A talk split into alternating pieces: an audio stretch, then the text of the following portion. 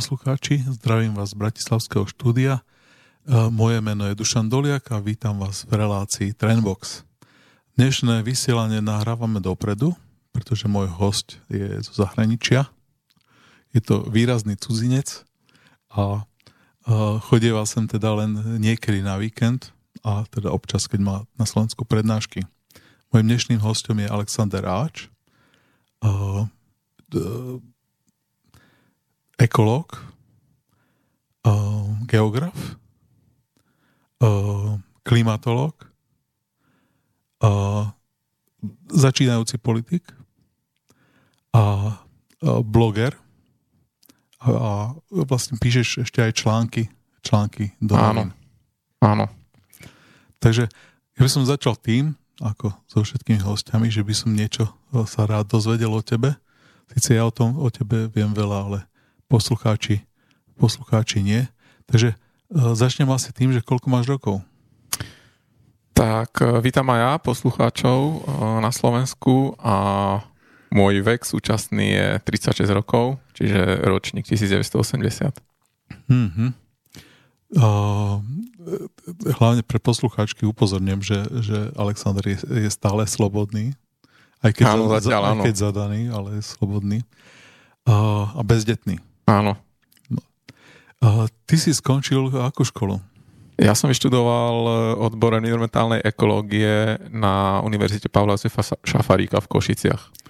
Aha, tak to som nevedel, že ty v Košiciach Košici si študoval. Si Bratislavčan? Áno. A, a z Petrešky dokonca. Devinské Nové Vsi. Devinské Nové Vsi.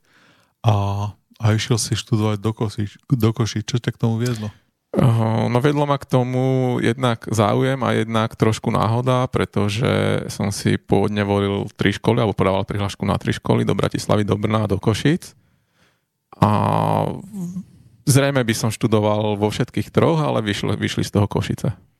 Uh-huh. A čo, čo si zdával? Vždy to bola ekológia? Bola to ekológia, biológia a genetika. Uh-huh. Takže ešte si mohol byť biológ alebo genetik. Mm, áno, sú to také príbuzné odbory. A, a zobrali ťa všade? Alebo... Zobrali ma práve, že v tých Košiciach. Len v Košiciach? Áno. Uh-huh. A potom už som tam zostal, už sa mi nechcelo prestupovať. A si skončil školu a rovno si utekal z Košic preč? Alebo... Skončil som školu, 5-ročné štúdium a potom som nastúpil na doktorát e, do Brna na téma, ktorá bola len tam, takže tam už a to, to bola, bolo... To bola uh, ktorý rok? to rok 2004, kon, konec roku 2004 som nastupoval na doktoránske štúdium, čiže je to koľko, 13 rokov už to bude. No. A, a téma tvojho doktorátu? Téma to bola vlastne aplikovaná ekológia, využitie ďalkového prieskumu vo fyziológii rastlín, čiže je to taký odbor ekológia, fyziológia rastlín, biológia, fyzika, trochu matematika, takže také interdisciplinárne. Mm-hmm ja som s tým niečo robil teda, ani nie ja osobne, ale dodával som počítač a softvery, ktoré robili pre diaľkový prieskum Zeme a brali to jednak kartografický ústav, jednak, jednak naši lesníci vo zvolenie to brali a keď robili aj, aj zo satelitov nakoniec nejaké snímky, tak vyhodnocovali ich farbu a podľa toho vedeli, že aké, aký je stupeň jak sa to volá, zavodnenie, alebo aký stupeň je uh, sucha v tých lesoch. Áno. Uh, je to pravda, že tie satelitné snímky nám ako prvé vlastne ponúkli taký globálny pohľad na planétu a možno už tu vlastne sa začal taký ten záujem uh, môj uh, vlastne sledovať tie globálne trendy Samozrejme z toho ďalkového preskumu sa to potom časom rozšírilo aj no, na mnohé ďalšie vlastne A to, smery. To si ale nastúpil na univerzitu, nie? V Brne. Uh, v Brne to už bol výskumný ústav Akadémie vied, čiže vlastne... Čiže na doktoráty si išiel na výskumný ústav Áno, vied, čiže už som vlastne neučil tam vtedy. Uh-huh. Takže a to, to je, bolo interné, takže to je 3 roky, nie? Je interné. Uh, 3 roky je štipendium a ja som obhajil po 5 rokoch. Čiže som mal ako vlastne štátnice po troch rokoch a ešte dva roky na obhajovu. Čiže som to mal predlžené. Ale je to v rámci ako oficiálne, že sa to dá takto predlžiť. A... Hej, ale to si bol zamestnanec vlastne Českej Bol som už zamestnaný, áno. Ale to si už bol normálne na grantových úlohách a na výskumných úlohách. Áno, ako doktorand už áno. A jak sa volá ten ústav, na ktorého si uh, nastúpil? niekoľkokrát sa menil názov, odkedy som tam nastúpil a v súčasnosti sa to volá, bo ten názov je Ústav výskumu globálnej zmeny uh-huh. a sedíme, sídlíme v Brne a je to teda Akadémia vied Českej republiky. Kde tam sedíte v Brne? Je to v kúsok od centra pod Špilbergom na Mendlovom námestí. Uh-huh. Pri Mendlovom námestí. Uh-huh. No áno, tam, tam je to pekné, tieto uličky mám rád. A poznám tam rôzne vinárničky. Áno, je to také výborné, alebo mne sa tam páčilo aj taký ten mm, je to študentské mesto, že vlastne priateľské pre, alebo vhodné pre študentský život. Je tam veľa študentov, kaviarní, dá sa tam vhodne využiť voľný čas a aj na to štúdium je to ideálne. No. Uh, dobre. Nastúpil si tam teda v roku 2000 4, 4, 4 5, áno. do 9, 2009 si vlastne robil uh, ten doktorát. Áno, v januári 2010 som mal vlastne obhajený titul. Uh-huh. Ale s tým vlastne, že už si aj počas toho štúdia si robil na vedeckých úlohách. Rôzne, brali ťa, áno, áno. Brali ťa ako rovnoceného. Koľko vás je na tom ústave? No my sme sa práve, že v poslednom, posledných rokoch dosť rozrastali a v súčasnosti máme celkový, celkový počet zamestnancov, to znamená aj s administratívou, ekonomické oddelenie a tak ďalej tak je nás okolo 300. 300. A keď počítame celé úvazky, aj čiastočné, aj zahraničná spolupráca, po Európe rôzne ľudia z Indie, máme rôznych doktorandov z Číny, z Afriky a tak ďalej. Takže Ale to na Slovensku nemáte ani obdobu. Tak, taký na, Slovensku, na Slovensku máme tiež spoluprácu so Slovákmi, napríklad so Zvolenskou univerzitou, mm-hmm. a, ale Mm, áno, podarilo sa, nášmu stavu sa podarilo získať e, dosť veľké európske peniaze, štruktúrálne fondy a bola dosť veľká investícia, takže vlastne celý ten ústav sa rozrastol, bolo dosť peniazy na budovanie nových kancelárií, priestorov, na nákup e, inštrumentov. Tá vlastne celková investícia e, bola nejakých 750 miliónov českých korún v horizonte 5 rokov. Pekne. A čo vlastne ten ústav robí, aby e, poslucháči vedeli? Áno, tak my sme vlastne e, vznikali ako ústav, e, ktorá, ktorý sa zaoberal vyslovene takým základným výskumom fyziológiou rastlín, to znamená dlhodobé sledovanie zmien prostredia vo vzťahu k rastlinám, to znamená, ako sa budú meniť alebo ako sa menia lesné ekosystémy vo vzťahu mm-hmm. k pozorovaným zmenám, či už vlastne zmena environmentálnych podmienok, teplota, zrážky, výskyt sucha, extrémneho počasia a vlastne v súčasnosti sa to rozšírilo naozaj na, e, na rôzne pod, alebo oblasti, príbuzné oblasti, podoblasti. Snažíme sa vlastne popísať nielen tie prírodzené ekosystémy, ale snažíme sa sledovať aj vlastne to, ako sa bude meniť e, schopnosť ľudí, či už v rámci Českej republiky, alebo povedzme na úrovni Európy, ako sa bude meniť schopnosť polnospodárov, a ďalších ľudí, ktorí sa vlastne starajú o zásobovanie potravinami ľudí, ako sa budú meniť uh, ako sa budú musieť prispôsobovať tým zmenám, ako budú schopní alebo neschopní uh, dopestovať dostatok potravín, či už obilia a ďalších plodín, hospodársky význam. Čiže vlastne sledujeme aj za použití modelov klimatických, ako sa vlastne do, do budúcna budú, uh, budete to všetko meniť a a zároveň ako bude ľudská spoločnosť na to reagovať, čiže zaoberáme sa aj tými socioekonomickými uh, systémami alebo ekosystémami vo vzťahu k človeku. To je veľmi zaujímavé, lebo na Slovensku nemáme v podstate nikoho, s kým by sa dalo na túto tému rozumne rozprávať. Asi zo pár ľudí bude. Uh, no dobre sú zažití, lebo ako... No áno. Uh, máme pár výborných klimatologov na Slovensku, ale pravda takých tých komplexných vecov, ako v Čechách by som mohol spomenúť Václava Cílka, on má veľmi široký záber. To je šéf geologického ústavu, že? Myslím, že ešte stále. Áno. Hej. Ale sú aj niektorí ďalší, ktorí sú aj z ekonomického prostredia. Tomáš Sedlaček, on sa no, občas má také... Áno. No, dobre, môžeme hej, sa o ňom uh, Jasné. Čiže sú také, ako povedzme, výraznejšie osobnosti, môžete s nimi súhlasiť, nesúhlasiť, ale minimálne sa prezentujú v médiách na Slovensku z tej akademickej sféry. Asi to bude menej, menej uh, povedzme, ten výber bude menší, zrejme. No, keď potrebujú niekoho oficiálneho, tak vždy tam skončí Maňo Huba. Uh, no, profesor áno. Mikuláš Huba. Áno, myslím, áno, áno. Ofi- oficiálne. Áno. No, uh, Dobre, takže v 2009 si skončil Áno. doktorát, stále pracuješ na tom ústave? Áno, stále som vlastne na tom istom ústave v Brne a vlastne reál, alebo angažujem sa v rôznych výskumných projektoch. Možno taký, čo by mohol byť zaujímavý pre poslucháčov, tak sme vlastne nedávno sa podielali ešte spolu s niekoľkými kolegami od nás, kolegyňami, na projekte, kedy vlastne Európska kozmická agentúra bola, bol navrhovaný projekt, bol vyhlásený tender na nový satelitný senzor. Mm-hmm.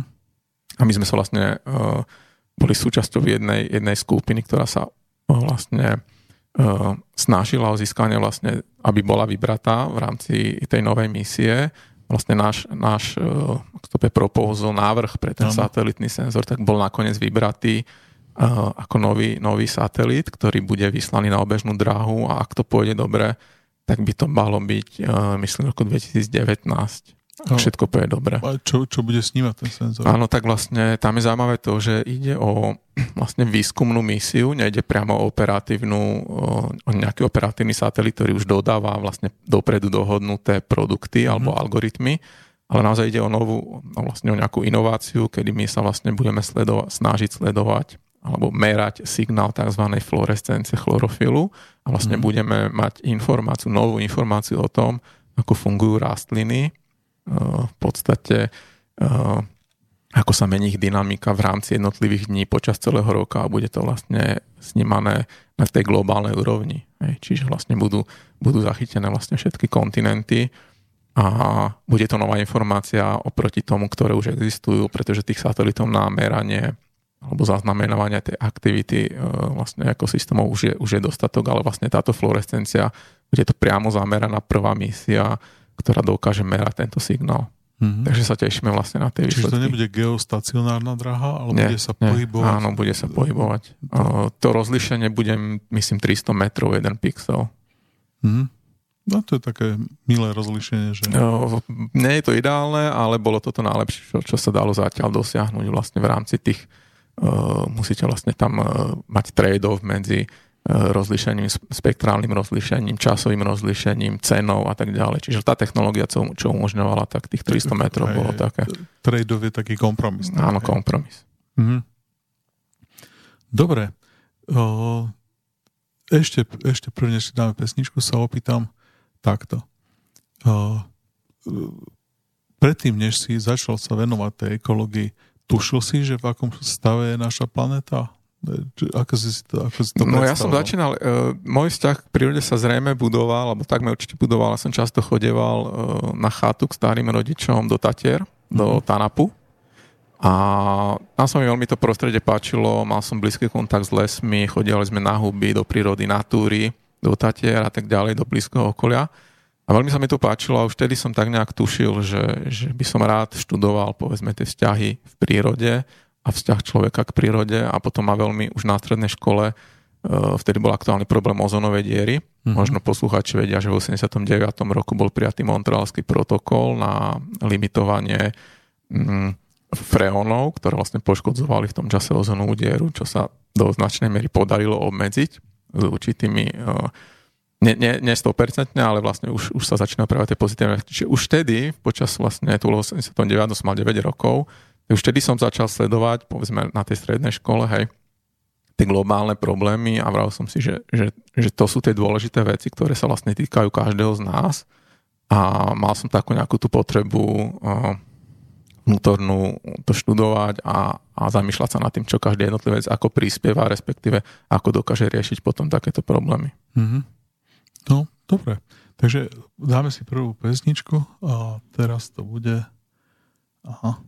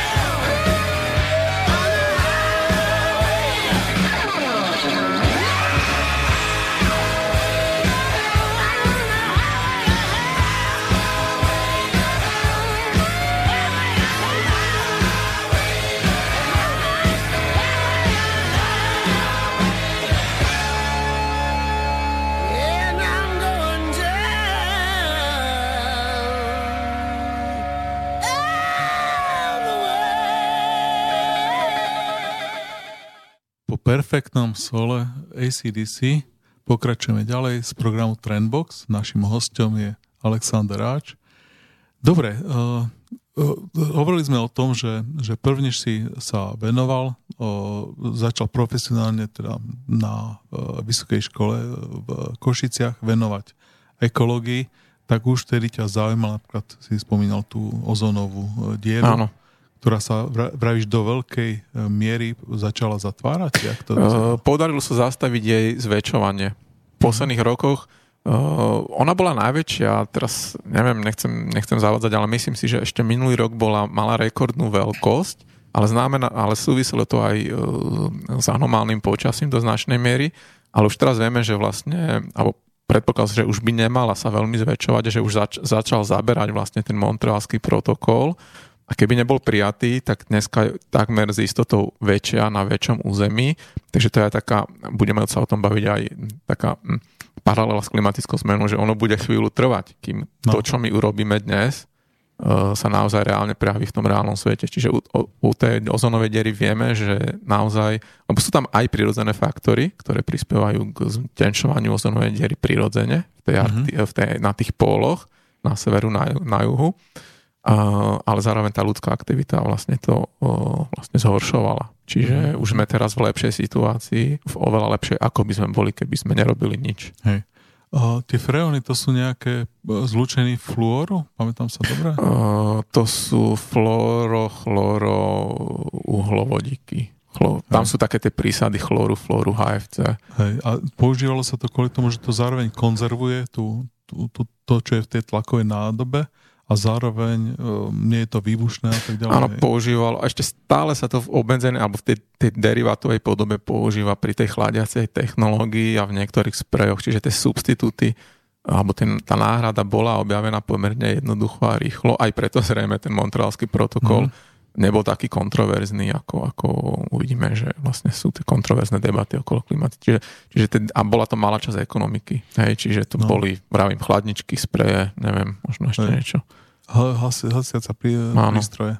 Uh, keď, keď som čítal no, taký článok jeden uh, apokalyptický o tej ozonovej diere, tak uh, spomínali tam uh, tí autory dva hlavné faktory a jeden bol, týkalo sa to Austrália a Patagónie, kde malo najväčší uh, vplyv tá, tá uh, ozonová diera, čiže treba si predstaviť, že niekde oblasť okolo južného pólu, hlavne na južnom pole sa tá diera uh, zväčšovala.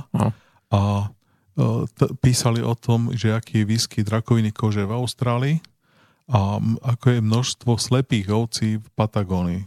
A to, tie slepé ovce teda tá predstava o tom, jak tam chodia a nemôžu si nájsť, lebo tam je strašne malo trávy v tej Patagónii na juhu e, Ameriky, Aha. tak, e, tak to ma dostalo. No. Takže to sa nám podarilo nejakým spôsobom zastaviť, vyriešiť. No, študoval si, študoval si ďalej. E, asi kde sa objavilo počas toho štúdia rímsky klub a problémy hmm. vyčerpávania zdrojov a kde sa objavila klimatická zmena? No, popravde, ako prvé, ako prvé sa u mňa objavil záujem v tejto tak začínalo, možno do tej populárnej, povedzme, do tej širšej debaty spoločenskej prenikať. Aspoň tak, ako som to vnímal, tak to bolo začiatkom toho tisícročia, hej, okolo roku 2000 a neskôr. Vtedy ja som to tak začal vnímať a uvedomil som si, že áno, že, hm, že toto je väčší, zrejme oveľa väčší problém ako ozonová diera, a už tedy vedci vedeli na 95 a viac percent uh, mali istotu, že, že za to oteplovanie je zodpovedný človek. Čiže okamžite Čiže sa... To um... bolo skôr, to oteplovanie... Áno, začalo sa to, áno začalo sa to, začalo sa to klimatickou zmenou, uh, pretože to je vlastne príbuzné. Uh, veľmi okravo som sa s tým stretol pri, uh, na predmete Všeobecná ekológia, kde sme to mali asi na pol strany na stranu len zmienené, mm. že klimatická zmena, vplyv človeka, očakávané dôsledky, oteplenie do konca storočia, očakávané a tak ďalej. Naozaj len takto ako odsekmi, mm. nebolo to ako nejak zvlášť rozoberané. No ale ja som si uvedomil, že, že to je vlastne tá, tá pointa tej ekológie, alebo jedna z, jedna z tých pilierov, to znamená Počkaj, skúmať chceš povedať, že za 5 rokov, čo si tam študoval v Košiciach, tak ste mali len pol strany v rámci jedného predmetu? No, áno, v podstate tá klimatická zmena stále sa na školách nevyučuje ani na základných, ani na nejak podrobnejšie, ani na základných, ani na stredných, ani na vysokých. No tak ja mám pocit, že už môžem na vysokej škole klimatickú zmenu prednášať ako fundovanie. 4 Áno. semestre by No som áno, dokázal áno. ako Áno, rozprávať. áno, bohužiaľ stále je to marginalizovaná téma. Môžete samozrejme sa tým zaoberať, ak chcete profesionálne, je problém. Môžete si na to robiť doktoráty. Uh, za do okolností ja ešte s kolegom s Jožom Pechom sme boli oslovení, alebo sme sa častočne aj ponúkli, že by sme vypracovali predmet klimatická zmena, klimatické zmeny Pre na koho? prírodovedeckej fakulte uh, v Bratislave. Len uh, už sme mali aj pripravené sílaby, len bohužiaľ neprihlasilo sa nám dosť študentov uh, v rámci vlastne minulého semestra, Mhm. takže sa to neotvorilo, ale slúbil nám dekan fakulty, že Kto je teraz dekan? Tomáš Derka, myslím, že to Mhm. bol. Uh, Ale fakulty, hej, nie, nie. Hej, hej. A že, že to skúsa nejak lepšie ako zorganizovať a že by, že by nemal byť problém to otvoriť. No tak uvidíme, že ako to pôjde. Ale bude to zrejme jeden z prvých predmetov, ktorý by sa vyslovene špecializoval na klimatickú zmenu. A je to bohužiaľ iba malý podzlomok toho, ako ľudia vplývajú na to prostredie a zároveň to súvisí. A vlastne popri štúdiu tejto klimatickej zmeny, ktorá súvisí s energetikou, s globálnou energetikou, to znamená spalovanie fosílnych zdrojov, tak veľmi skoro človek narazí, alebo ja som narazil na problematiku vyčerpávania e, fosílnych palív a po, neskôr na ropný zlom, e, v priebehu toho rímsky klub a celé sa to vlastne zakončilo, alebo e, na, na ďalší súvis, ktorý tam je, tak e, je prepojenie na ekonomiku, ekonomický rast a nakoniec aj finančný systém. No, máme spústu času, dve hodiny je dlhý čas, takže ešte sa k tomu dostaneme. Áno. Uh, začnem, začnem asi tým, že, že ty si, a začnem tou klimatickou zmenou, pretože tá bola u teba prvá, uh, hovoril si o nej mnohokrát. Ja som ťa počul len v Bratislave asi dvakrát alebo trikrát uh, celú tú tému uh, porozprávať. Uh, Už si to hovoril v Čechách na mnohých uh, prednáškach, na Áno. Slovensku na mnohých prednáškach, kde som ja nebol. Um, Raz si mi hovoril, že si niekde bol v Zlatých Moravciach alebo kde Áno. v Topolčanoch, v nejakom menšom slovenskom meste. Čiže chodíš, popularizuješ to. A Keď teraz máš nejaký krátky čas, povedzme 5 minút, Mhm. aby si vysvetlil poslucháčom, že, že o- oni to počuli. Ten, Áno. Keď sa povie klimatická zmena, tak už všetci tak, že á, zase Alergicky, áno. alergicky. Ale nikto o tom nevie dostatočne, že čo sa deje a prečo sa Áno. deje a ako sa to deje. Áno. A, ako to rozprávaš, ako to vysvetľuješ? Um, podľa mňa je to pomerne jednoduché. V podstate ide o to, že uh, ľudstvo spáluje nejakým spôsobom, využi- potrebuje energiu a tú energiu máme v súčasnosti v druhej väčšine v podobe fosílnych páliv. To sú- uhlie, ropa, zemný plyn. Tak, áno. Sú paliva, ktoré vznikali v priebehu desiatok, stoviek miliónov rokov v minulosti. To je, to je od slova fosílie, čo sú to? Áno, to sú skameneliny. Áno. Existuje taká populárna milná predstava, že, že to je z dinosaurov, ale väčšinou máme práve z rastlín. Hej, čiže Áno. zase rastliny. A že táto energia sa koncentrovala, ukladala e, v priebehu geologickej minulosti. No a dnes nám dáva e, vlastne energiu, ktorú, ktorá nám umožňuje cestovať po svete, e, automobilov, leteckou, lodnou dopravou dokážeme mať množstvo energie, e, elektríny, energie, ktorá je veľmi lacná, pokiaľ nezapočítavate nejaké ďalšie faktory, akým napríklad je tá klimatická zmena. A prečo k tomu dochádza? Dochádza k tomu preto, pretože v spálovaní fosílnych palív sa uvoľňuje oxid uhličitý, Mhm. ktorý je jeden z hlavných antropogénnych, antropogénny znamená vplyvom človeka Mhm. alebo človekom spôsobený. Čiže máme aj prírodný e, biogénny oxid uhličitý, ktorý je normálne v atmosfére, no ale my tým, že veľmi rýchlo, tým exponenciálnym rastom od počiatku priemyselnej revolúcie stále viac a viac spálujeme fosílnych palív, tak dnes tá koncentrácia sa extrémne zvýšila a je na úrovni, kedy tomu bolo naposledy pred, 5, pred 3 až 5 miliónmi rokov v krátkodobom horizonte a v dlhodobom horizonte to bolo naposledy pred 15 až 20 miliónmi rokov. A my vieme, že vtedy klíma eh, alebo podnebie planety bolo asi o 2 až 3 stupne teplejšie, Mhm. ako je dnes a hladiny oceánov boli vyššie, povedzme odhadom je ten odhad je, že 15 až 20 metrov. Hej? Keď, e, čiže stačí vám malá zmena globálnej teploty na to, aby ste spôsobili zásadné zmeny v tom globálnom ekosystéme. No a ako vieme, že, že klimatická zmena je spôsobená človekom, tá postupnosť je jednoduchá. Vieme, že spalujeme, oxidu, že spalujeme fosilné paliva, čiže všetok nárast oxidu uhličitého je spôsobený vplyvom človeka. Mm-hmm. Ďalej vieme, že oxid uhličitý je to preukázané laboratórne aj vlastne na základe satelitných meraní napríklad. Vieme, že si zvyšuje e, vlastne pohodcovanie dlhovlného odrazeného žárenia od povrchu. Vlastne on prispieva k tomu prírodzenému skleníkovému efektu. Čiže vieme, že mhm. oxid uhličitý je skleníkový plyn. Máme aj zmerané, plus existujú klimatické modely, ktoré vám dokážu vypočítať, o koľko e, alebo akú zmenu vlastne daná zmena koncentrácie uh-huh. oxidu uhličitého spôsobí ak, akú zmenu spôsobí v globálnej teplote a plus máme merania globálnej mm. teploty. Čiže to sú také základné piliere tej mm. teórie uh, antropogénneho globálneho oteplovania. No, dobre.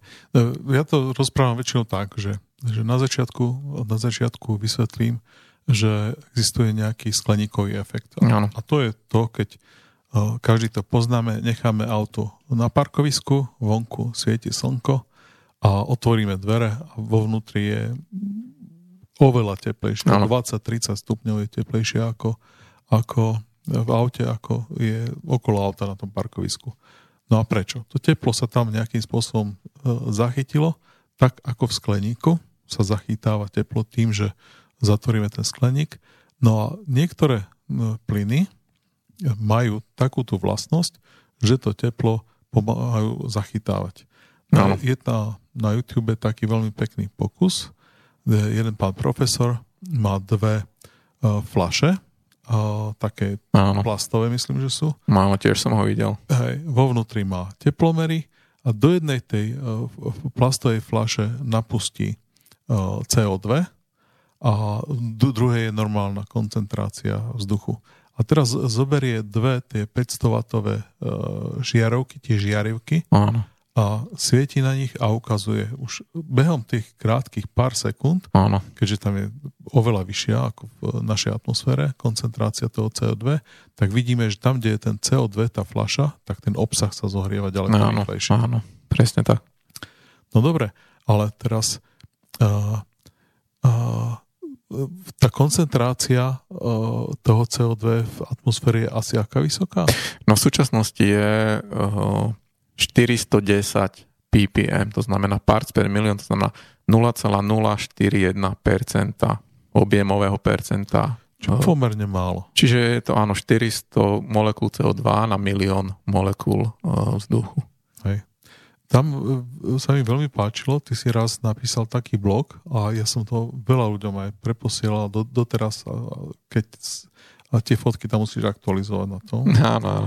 Uh, nejak sa stratili medzi časom ale e, je to veľmi pekný blog, si ho písal na SME a je tam o tom, že e, Zem by bola ako Venuša, keby a ako to je s tými ostatnými planetami a s ich atmosférou a ako je dôležitá to, tá, tá, tá naša atmosféra, presné jej zloženie. Ano.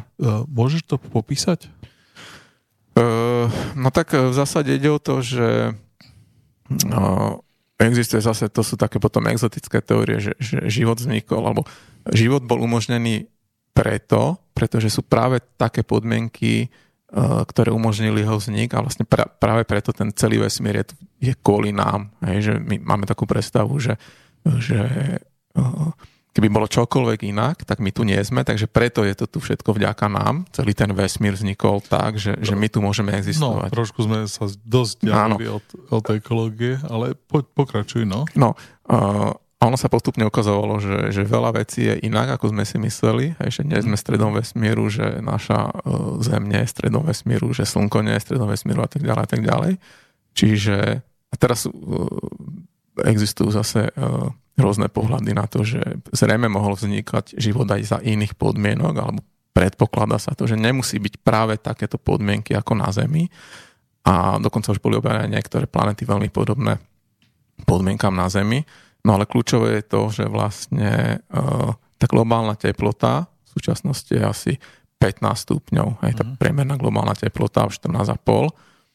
A ak by bola o trochu nižšia alebo vyššia, tak e, vlastne ten život ako taký by sa nemusel vyvinúť do tej inteligentnej podoby. Ona samozrejme tá globálna teplota sa menila. E, e, v, povedzme v, v období, keď vyhnuli dinosaury, bola nejakých 10-15 stupňov vyššia. Hej. Ale vlastne tie skleníkové plyny nám umožnili vytvoriť taký ten obal e, atmosfére a vlastne umožnili aj vznik zrážok, kolobehu vody, e, oblačnosti. Hej. Čiže tá planéta postupne bola obyvateľná pre život. A samozrejme ten život bol zo začiatku veľmi ano. primitívny, baktérie a tak ďalej, ale postupne v tých oceánoch oceány sa začali postupne ochladzovať. Oni mali veľmi, veľmi vysoké teploty. Hej, vlastne zo začiatku tá planeta bola taká horúca, že, že vlastne okamžite ako, te, ako spadla, tak, sa, tak vlastne sa vyparila, hej, že to boli vlastne hej.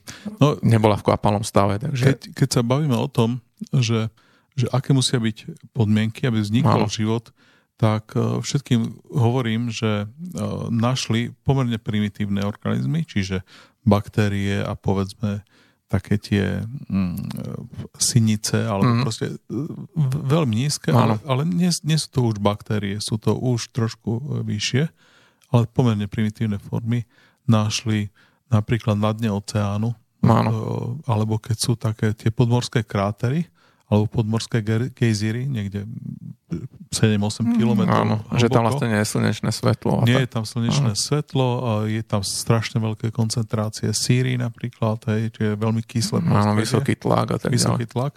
A napriek tomu tam žijú. Áno. Čiže Čiže tá variabilita, to, čo, čo ten život znesie... Áno, kde, kde všade dokáže existovať. Hej, čiže vieme, že znesie vyšší tlak, čiže môžeme, môže aj na ďaleko väčších planetách, ako je naša Zem, Áno. existovať. Áno.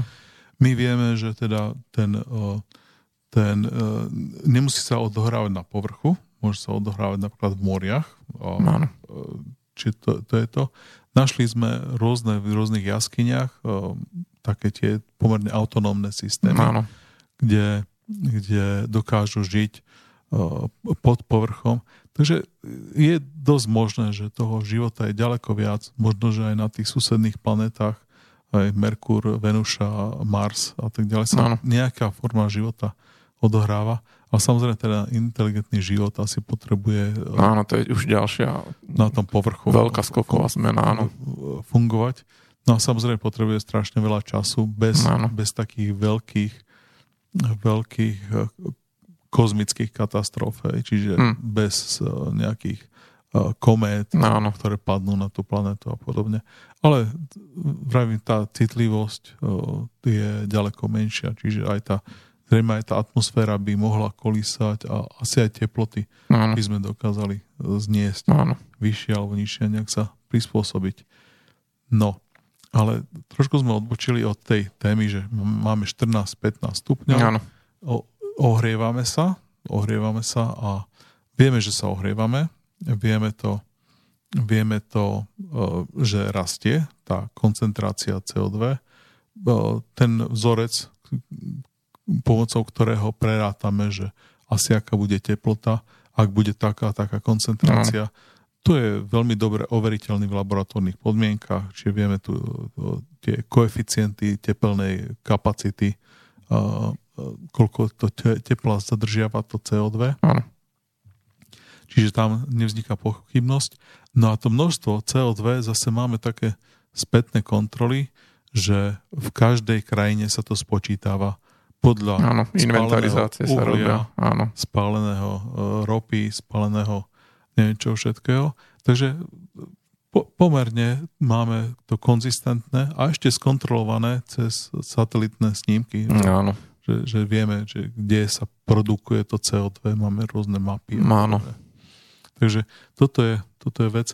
No a tá posledná vec, ktorú keď to ľudia spochybňujú tú klimatickú no, zmenu, dostanem, vždy ma vyvráti, keď niekto mi pošle z neviditeľného psa ďalší článok, a ja vravím, že prečo tieto debility znova a znova.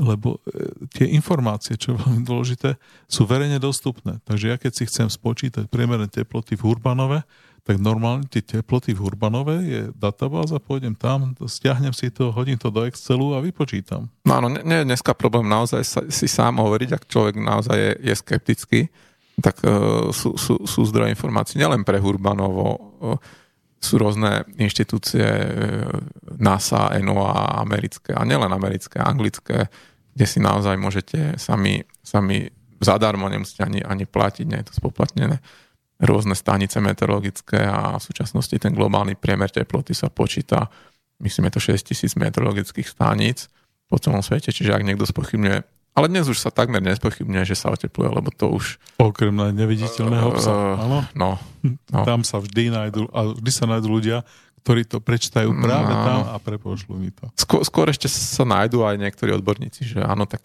síce sa otepluje, ale že, že vy neviete, že na koľko percent je to človek, či je to polovica, alebo či je to 40%, alebo 60%, alebo 20%, že veď máme aj tie prirodzené faktory, no ale bohužiaľ je to tak, podľa súčasných poznatkov a nie je dôvod, aby sa menili, tak v podstate my vieme, že, že je to vlastne okolo 100%. Čiže keby nebolo, keby sme nespávali tie fosilné paliva, tak e, by sa prakticky neexistuje dôvod, aby sa len vďaka prírode oteplovalo. Čiže slnečná aktivita sa zásadne nemení, e, sopečné aktivity vedú k ochladzovaniu a ďalšie klimatotvorné faktory vlastne ne, by nevysvetľovali nejak. Není dôvod, aby, aby sa teplota mm. zvyšovala. Skôr by mala klesať v tom ďalších storočiach. Čiže nová doba ľadová sa očakáva.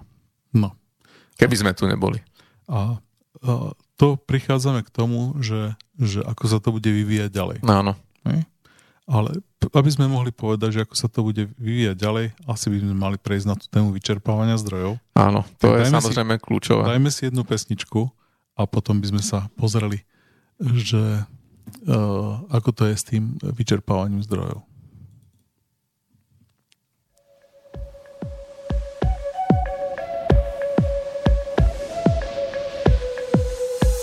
thank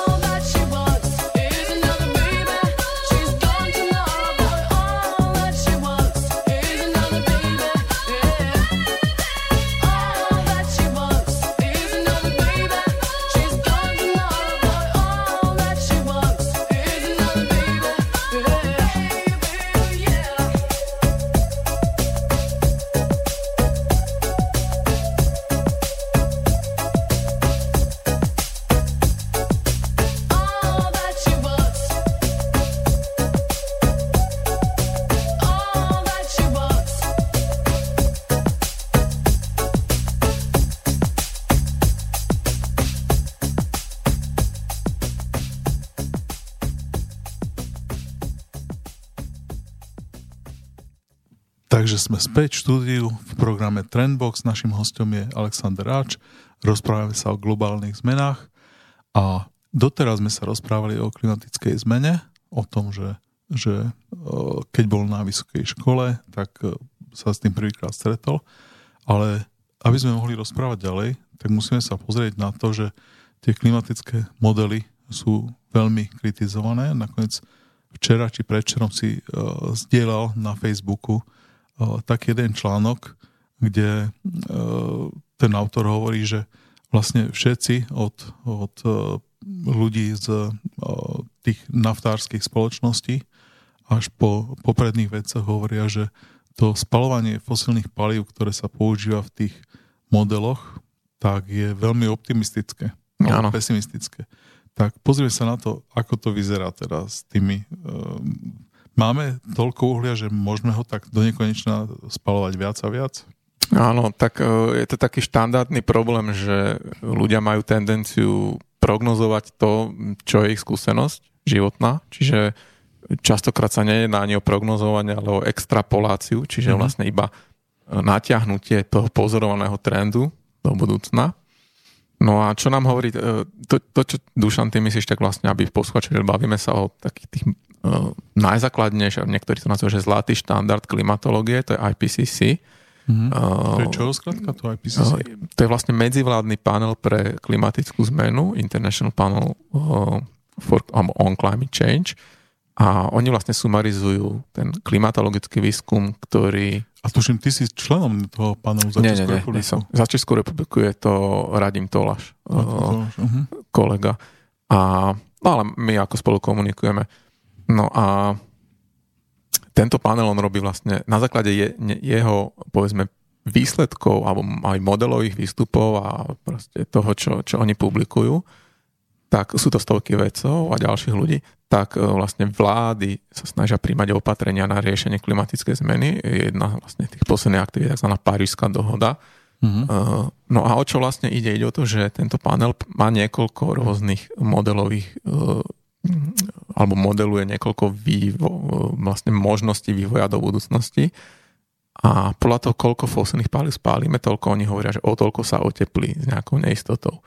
No ale vlastne v tých klasických prognozách sa počíta s tým, že, že dosť, dosť dlhý čas bude narastať spotreba fosilných palív, alebo že jednoducho postupne budeme nahradzovať fosilné paliva obnoviteľnými zdrojmi ale v zásade stále bude pokračovať ekonomický rast tak, ako sme ho poznali za tých posledných 150 rokov zhruba od, vlastne od počiatku priemyselnej revolúcie, alebo 200 rokov možno už.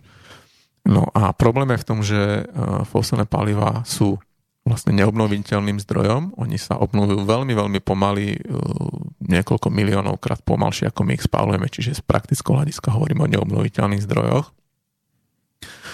A je naozaj otázka, že koľko fosilných palív máme k dispozícii, koľko z nich máme k dispozícii tak, aby boli ekonomické, ekonomicky vyťažiteľné a kedy už vlastne tá ťažba môže byť napríklad dotovaná a vlastne nerentabilná z ekonomického hľadiska.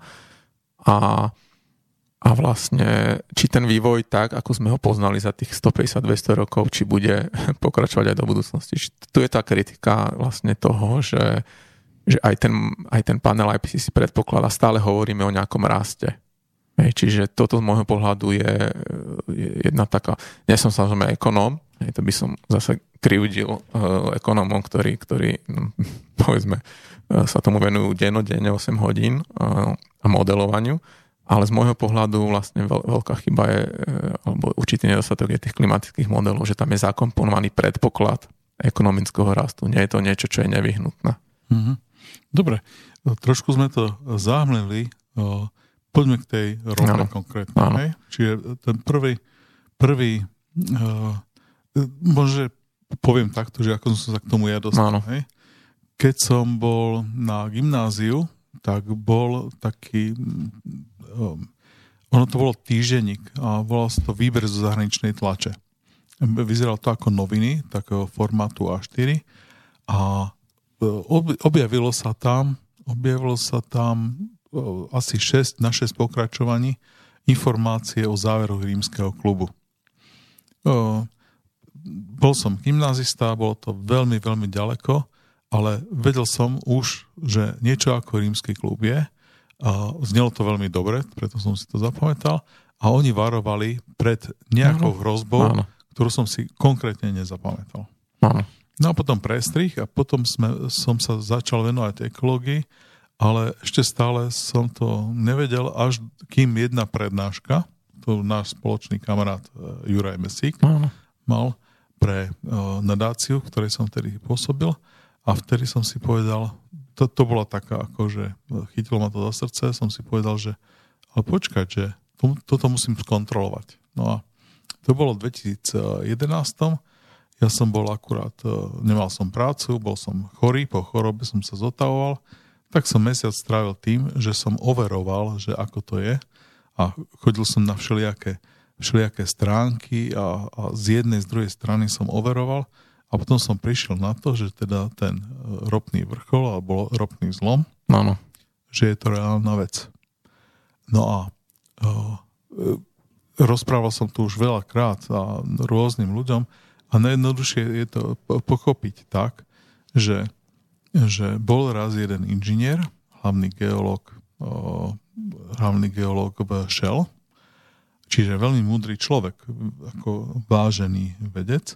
A ten zaznamenával do zošita každý deň, že koľko sa vyťažilo z ropného vrtu. A zistil, že to má taký tvar ako takého, aký klobúk. Čiže keď, alebo keď na stôl nasypete uh, múku, tak zhruba, zhruba takýto no, to tvar. To je taký kopček. Áno. No a ten na začiatku rastie, dosiahne to vrchol a potom sa to začne e, vyčerpávať, ten, no. ten konkrétny e, vrt. Napríklad na Slovensku áno, sme boli, e, dostatočné množstvo ropy sme mali, sme ho ťažili na záhory, no a to bolo nejakom čase a potom sme to minuli a už, už teda stále ťažíme, treba povedať, že, že firma Naftak Belly ešte stále existuje, ale to množstvo ropy je tak ako do dvoch nákladných aut. Hej? Čiže nie je to, nie je to e, veľmi veľa. No a potom tento, tento inžinier, pán Habart, tak to spočítal aj za celé pole a zistil, že, že súčet jednotlivých vrtov vlastne dáva tú istú krivku za celé pole a potom to spočítal pre celé kontinentálne Spojené štáty a predpovedal, že to bude v roku 1971, keď dosiahnu vrchol. Áno. A fakt sa to stalo. Áno. Takže, no a potom hovorím, že a to isté sa spočítal, aj on to dokonca spočítal pre celý svet a bol to rok 2005, kedy sme mali dojsť k vrcholu. No. A my dodnes nevieme, či na tom vrchole sme, ale povieme si to o 10-20 no. rokov, keď budeme to spätne vedieť povedať. No, uh, áno, je to tak. Uh, vlastne tá problematika ropného zlomu v tých geologických um, kruhoch uh, v podstate sa diskutuje už od toho 1956. on to myslím publikoval, ktorý je to známe ako Hubertová krivka, alebo mm-hmm. Hubertov zlom. A on tam naozaj ukázal, že, že ťažba v Spojených štátoch musí dosiahnuť maxima a to, čo platí pre nejaký kontinent, musí platiť pre planetu. Je to zase logicky z toho, že planéta má konečný objem, čiže aj konečné zásoby ropy. Treba povedať aj, aj to, že rôzne tie konšpiračné alebo hypotézy, že ropa vzniká neustále niekde v Zemi a že je nekonečná, tak asi by som sa k tomu nejak nevracal, ak, ak, ak by k tomu nevznikla nejaká požiadavka. Čiže nie je pravda, že ropa vzniká neustále neobmedzené, sú obmedzené zásoby. No a ale čo ešte treba v tejto si povedať je, že uh, ten Hubert sa nemusel až tak míliť, pretože on hovoril iba o konvenčnej ťažbe alebo o rope, ktorú ťažíme pomocou tzv. konvenčných metód ona konvenčná ropa, tá najkvalitnejšia, tá, ktorá nám dáva najväčší Vieš, energetický mi zisk. páči, jak to volajú Američania, že je to sladká ropa. Sladká, áno. Sweet, sweet crude, áno, áno. Sladká, surová ropa. Áno, ne, neviem, či naozaj sladká, ale volajú tak. A vlastne od toho roku 2005 až do, do, do dnes, to je nejakých 12 rokov, tak tá ťa, v tom globálnom priemere tá ťažba tej sladkej ropy tými klasickými metodami sa naozaj príliš nezvyšila, ona stagnuje, ale ten ropný zlom sme ešte stále nedosiahli len, alebo hlavne vďaka tomu, že sa nám zvyšuje ťažba tzv. nekonvenčnými metodami, tzv. hydraulickým štiepením alebo frekovaním hovorovo. Čiže dochádza vlastne k tomu, že, že horizontálne sa na, vlastne navrtáva tá tá hornina. Je to veľmi náročný proces a tá energetický zisk z takto ťaženej ropy je nižší. Sú zase rôzne prepočty pre rôzne tie polia, ale najviac sa rozvinula táto ťažba v Amerike. No, to, to vždy rozprávam ľuďom, že že aby si uvedomili, že aký je rozdiel medzi týmto ťažbou ano, dnes a ano, v minulosti. Obrovský. Že v 1907 roku, keď začínala uh, ropná horúčka v Texase, tak si zapichli, videli sme to ináč aj v jednom tom groteske nemej. Zapichnete rúru do zem a začne striekať ropa. Áno, áno. Postavili väžu, ale tá vrtná väža to boli drevené také ano. stavby, ve, ve, vysoké asi jak, jak maličký rodinný domček. Hej? Čiže nič závažné, ale toho už išla rúra a už a pod tlakom tam striekala ropa. No a dnes uh, sa ťaží možnosť číslo jedna. Idete 50 km od pobrežia. Tam vám stojí uh, loď neustále, má pustené motory, aby zostala stať na mieste, pretože nedá sa hodiť kotva, pretože máte 2000 uh, metrov do hĺbky, je more. Čiže musí Áno. stáť na mieste, chodia k nej tankery, aby tú rodku odoberali. A teraz z tejto lode 2000 metrov dole je spustená e, hadica, rúra, priemeru čo ja viem, 15 cm. A tam je urobený vrt do dna a ďalších 500 metrov a odtiaľ sa, sa čerpá ropa. To je ano. možnosť číslo jedna. Hej? To sa volá, že hlbokomorská. Áno. Potom e, možnosť číslo 2 je to perfektne na pevnine. Hej? V, v, v, formácia je niekde, niekde, niekde v strednej e, časti Spojených štátov. Hej? A, a máte pole 100 km x 100 km, kde sa nachádza v takých špongiovitých vrstvách, ale treba špongiu si nepredstaviť takú, jak máme doma na umývanie auta, ale skôr jak tú pemzu na čistenie e, pet, áno? Také ten no, porovitý, tvrdú, áno. Také t- porovitý tvrdý materiál. A teraz v tomto materiáli sa nachádza ropa. No a čo oni robia? Idú povedzme 100 metrov do hĺbky, čo je fajn.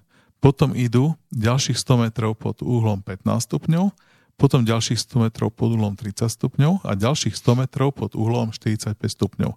Až sa dostanú, je to taká, vlastne taký oblúčik, až sa dostanú do tej vodorovnej. Áno, horizontálnej pohory.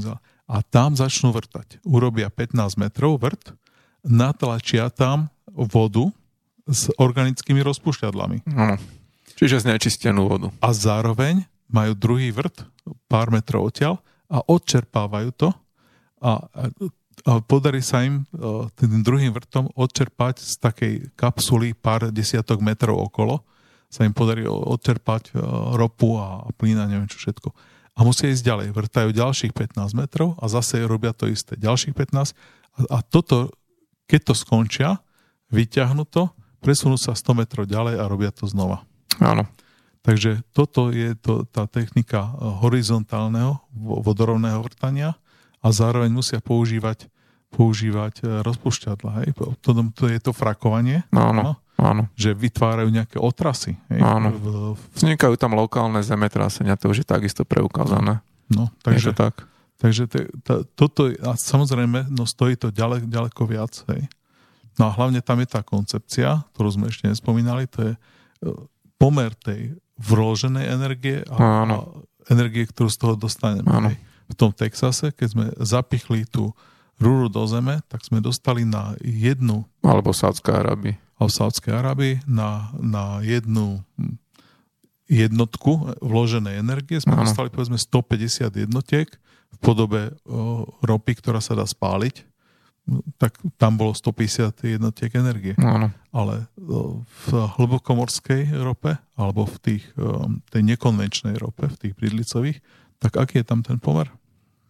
Áno, zase existujú, existujú odhady ne, e, okolo nejakej neistoty. No ale tie súčasné prepočty ukazujú, že tá návratnosť je 1 ku 5, 1 ku 10. Hej, čiže ten horný odhad môže byť 1 ku 15. Ale kľúčové je vlastne to, že je mnohonásobne nižší, investičné náklady sú vyššie a dochádza k veľmi rýchlemu vyčerpávaniu tých polí. Čiže ako Dušan už si naznačil, že oni musia stále, stále musia viac a viac vrtať a stále rýchlejšie, len aby dokázali vlastne vyťažiť to, to množstvo, ktoré ťažia. Hej. Čiže je to taká zrýchlená, neviem, či, či je to až tak populárny termín, ale červená kráľovna sa tomu hovorí, že vlastne nie musíte to, bežať, nie aby ste stali na mieste. Veľmi populárne. Angličania to majú ako, ak my máme do, do pčínskeho rozprávky, tak oni majú toho autora Alenky v krajine zázrakov. Áno. A tento autor napísal okrem tejto knihy Alenky alebo Alici v krajine zázrakov tak napísal ešte jednu knihu o Červenej kráľovne.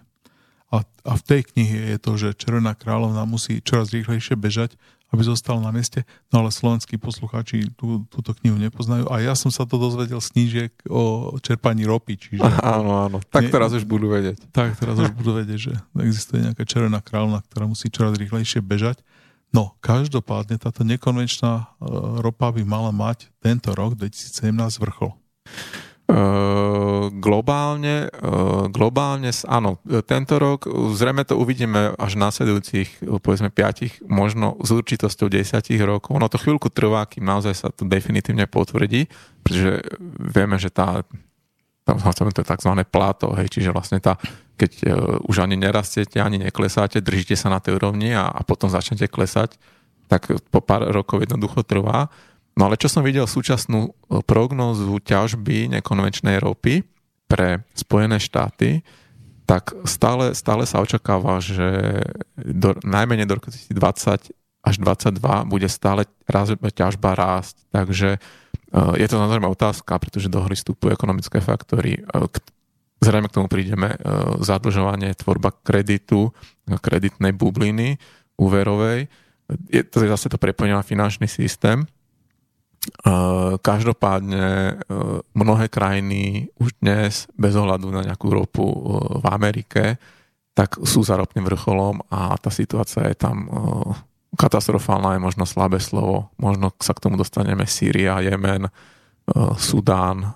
To sú, to sú príklady vlastne toho zlyhania alebo tej neschopnosti vlastne ľudí reflektovať tie limity, no. tie, tie, tie, tie vlastne konečné podmienky životného prostredia a tých no, zdrojov. Chodím vám komentovať do, do Slobodného vysielača vždy v útorok a v piatok, ekonomické komentáre chodím a vždy, keď sa objavia tieto krajiny, ktoré sú za ropným vrcholom, tak nezabudnem to tam pripomenúť. Áno, že, treba to pripomínať. Že, že, že takto sa to udialo a, a vždy, keď je debata o arabských krajinách severu Afriky, ako toho volajú Francúzi, Magrebi MPI, ako magrebijské krajiny.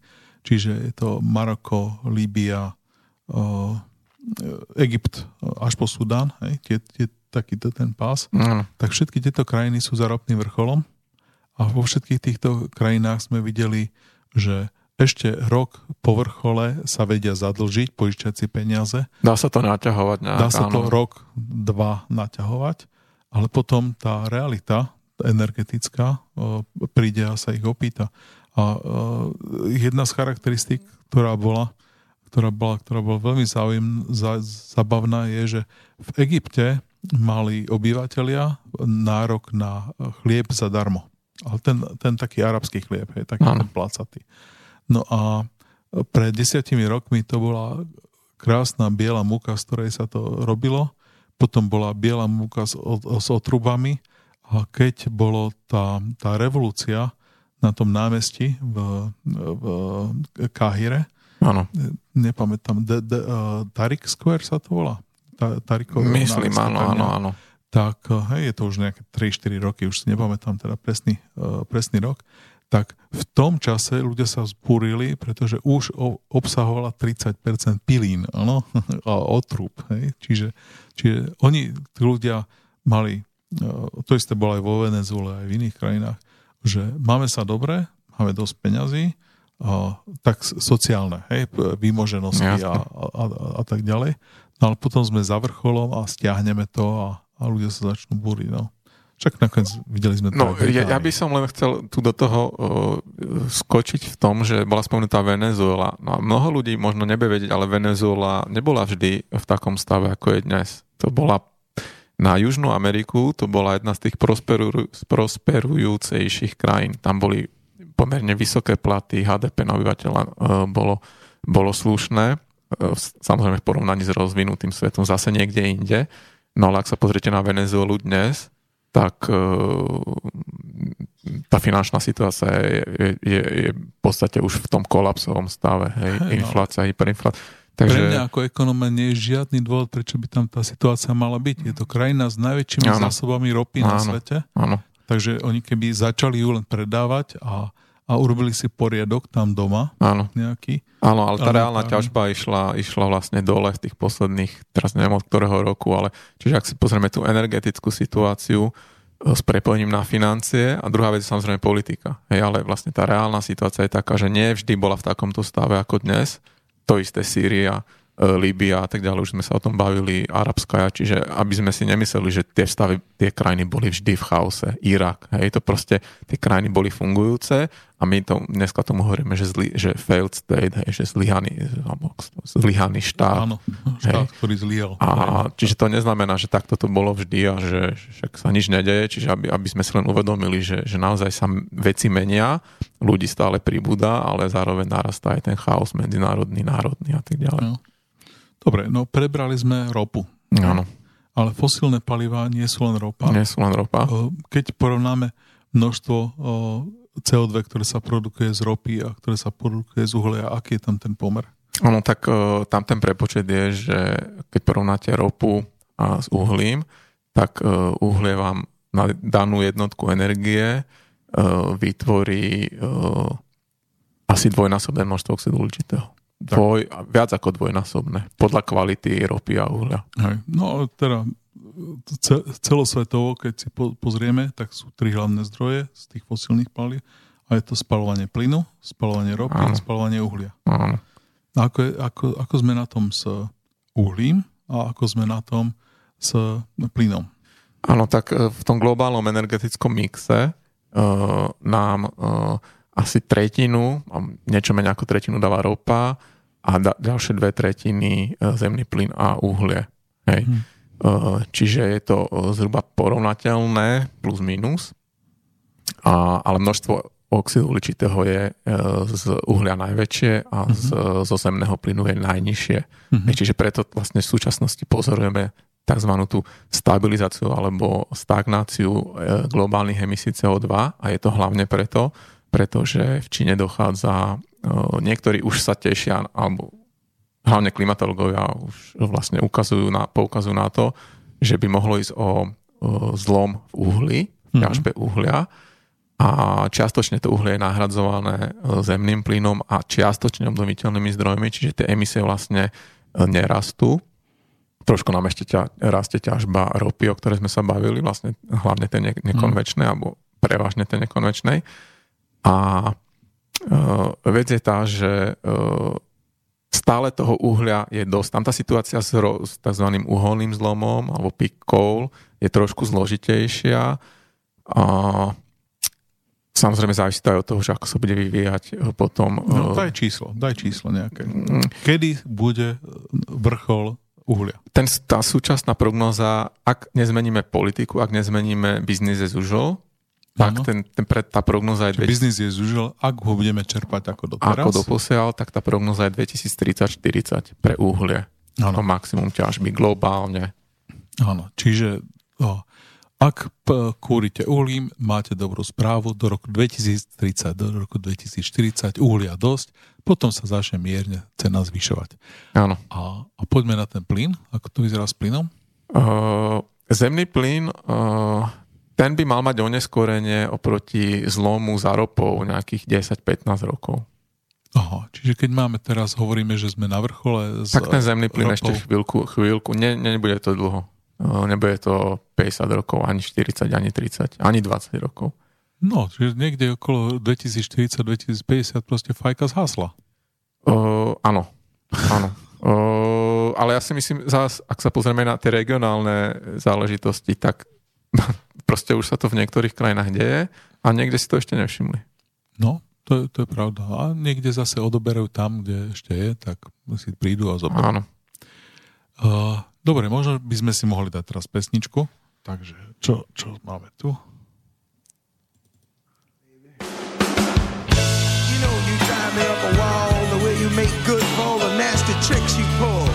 Seems like we're making up more than we're making love seems you got something on your mind other than me. Girl, you got to change your crazy ways. You hear me? Say you're leaving on a 7:30 train and that you're heading out to Hollywood. Girl, you've been giving me the line so many times it kinda gets like feeling bad.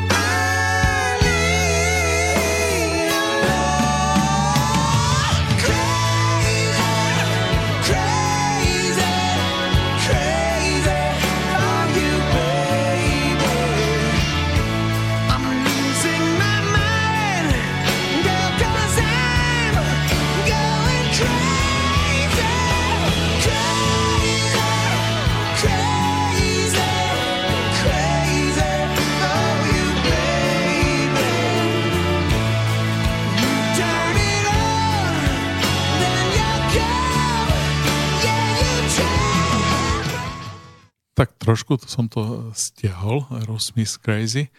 Rozprávame sa v programe Trendbox eh, s ekológom, eh, blogerom, komentátorom Alexandrom Áčom. Hovorili sme o ropnom vrchole, hovorili sme o, o, o vrchole plynu a uhlia, hovorili sme o klimatickej zmene. Hovorili sme o tom, že v mnohých krajinách už vrchol bol, a že v tých krajinách vidíme, teda, že, že, že čo sa udialo. No a teraz sa opýtam, hej, a, sú ďalšie krajiny, ktoré prežívajú e, ropný vrchol ako planéta. Žijeme na ropnom vrchole vlastne od roku 2008-2005. Od roku 2005 sa nám e, vlastne nezvýšilo e, čerpanie ropy. Sa pohybujeme na 80 85 až, až 90 e, miliónov barelov denne, plus ano. minus. Áno. Ako na to e, zareagovala spoločnosť? Čo? Ty stále hovoríš o tom, o tých nafúkovaní tých aktív, o tom tlačení peňazí.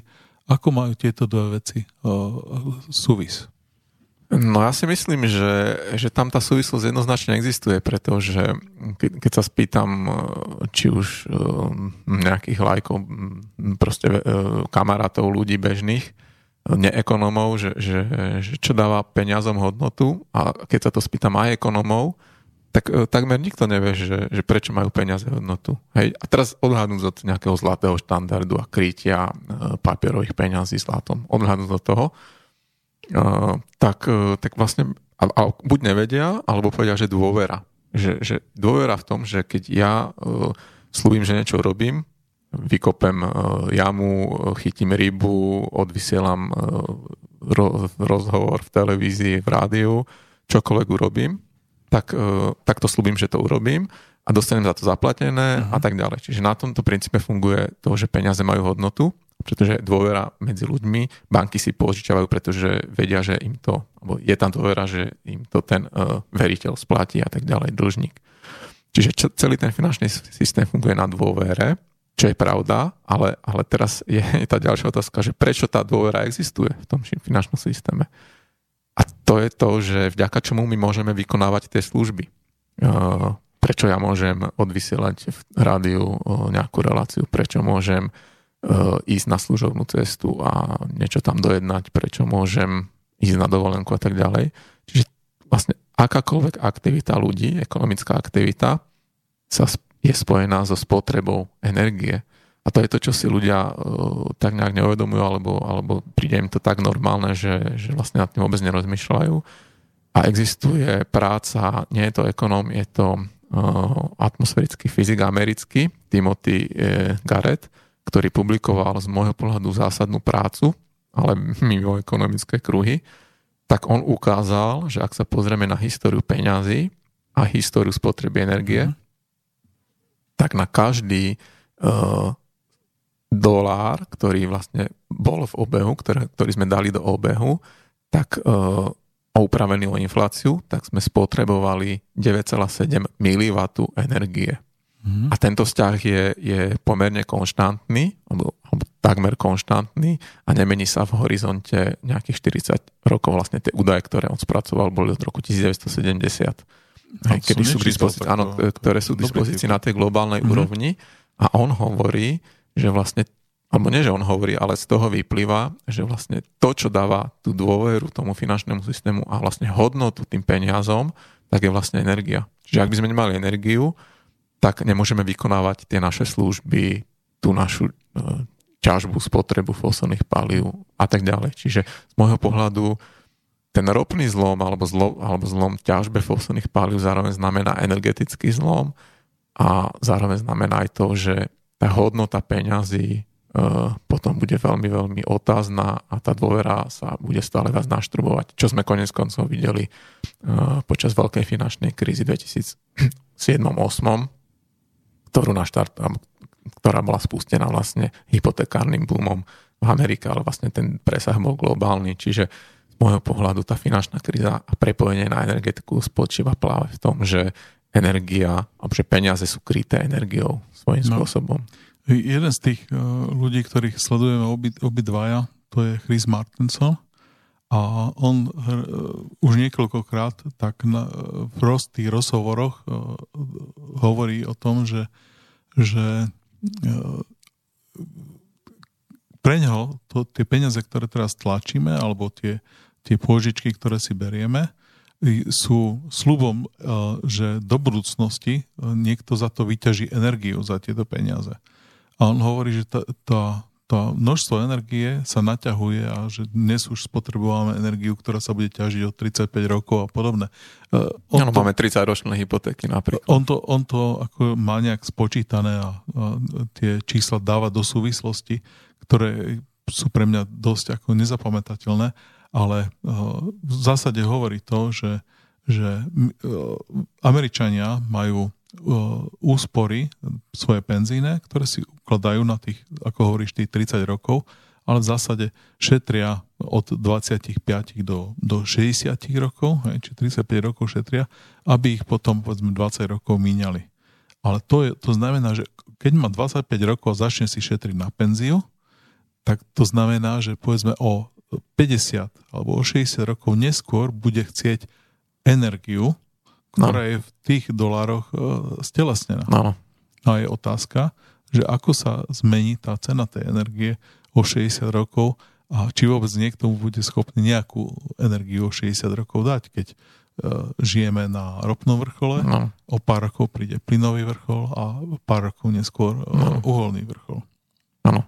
Samozrejme, že to je otázka a ja si myslím, že tých trendov, ktoré smerujú k tomu negatívnemu, je, je, tých presahuje ešte, ešte ďaleko viac, ako, ako si častokrát my si ich nevedeme ani tak, ale z času na čas sa objaví nejaká, nejaká, nejaké tvrdenie, že toto je ten hlavný problém, toto je ten hlavný problém. Ale tých problémov on, oni vlastne neustále pribúdajú a oni vlastne e, majú si častokrát synergický účinok. Pozrime sa napríklad na Japonsko. Mm-hmm. Po druhej svetovej vojne jedna z najbohatších krajín spolu s Amerikou, oni, oni vyšli vlastne ako víťazi. Hej, Nemecko a Japonsko boli paradoxne ekonomickými víťazmi druhej svetovej vojny. No ale aký, aký problém má Japonsko? Je to vlastne v súčasnosti najzadlženejšia krajina na svete. Jej dlh vlastne celkový dlh k pomeru k HDP je najvyšší na svete. Vládny dlh je najvyšší na svete populácia stárne. No. A dochádza vlastne k poklesu ja poviem celkovej číslo, populácie. Ja poviem číslo, takže dlh vlády je 240% ano. HDP a celkový dlh je na úrovni 1000% HDP. Ale treba pripomenúť, že keď Weimarské Nemecko sa zložilo, tak mali celkový dlh voči HDP 400%. Čiže 2,5 násobne má Japonsko vyšší dlh ale keď vidíme, čo sa deje aj tam v, v tej spoločnosti, ako, ako to devastuje tú spoločnosť, e, toto, e, tento dlh, tak e, ona vlastne vymiera. Oni, tí ľudia, ano. nechcú mať deti, lebo vedia, že im nemôžu poskytnúť ten komfort, ako im, ich rodičia im poskytli. Áno, a vlastne ten trend, ktorý sa k tomu pripája, je to, to že tá populácia sa nedokáže regenerovať alebo udržať ten, zase sme u toho pri tom raste, a dochádza k tomu, že pribúda nám vlastne starších ľudí a celý dôchodkový systém sa stáva neudržateľný. Musíte zvyšovať vek odchodu do dôchodku. Mladí ľudia tým pádom prichádzajú o možnosť uh, vlastne nachádzať tú prácu alebo majú menej, menej vlastne možnosti, ako sa uplatniť. No, to je veľmi, Čiže... veľmi rád uh, upozorňujem na časopis Vice, Vice, americký časopis internetový a tí majú rozhovory so starými ľuďmi. Je, sú to videá e, po anglicky, ale dajú sa tam pustiť, myslím, že české titulky. A pýtajú sa 92-ročnej babičky, ktorá pracuje v McDonalde, že prečo si neužíva dôchodok a on hovorí, že ja sa z dôchodku neuživím. Že ona bola manželka a nemala e, samostatný príjem a teraz musí e, v starom veku pracovať. A potom zase sú tam niekoľko sérií rozhovorov s mladými ľuďmi, kde oni chodia síce v piatok a sobotu chodia piť, ako aj, aj európsky, ako aj slovenskí mladí ľudia, chodia do spoločnosti, ale vracajú sa domov sami, pretože uh, oni hovoria, tí Japonci alebo Japonky, že oni vedia, že nemajú dostatočné peniaze na to, aby si založili rodinu a preto sa nechcú viazať a preto oni nemajú partnera.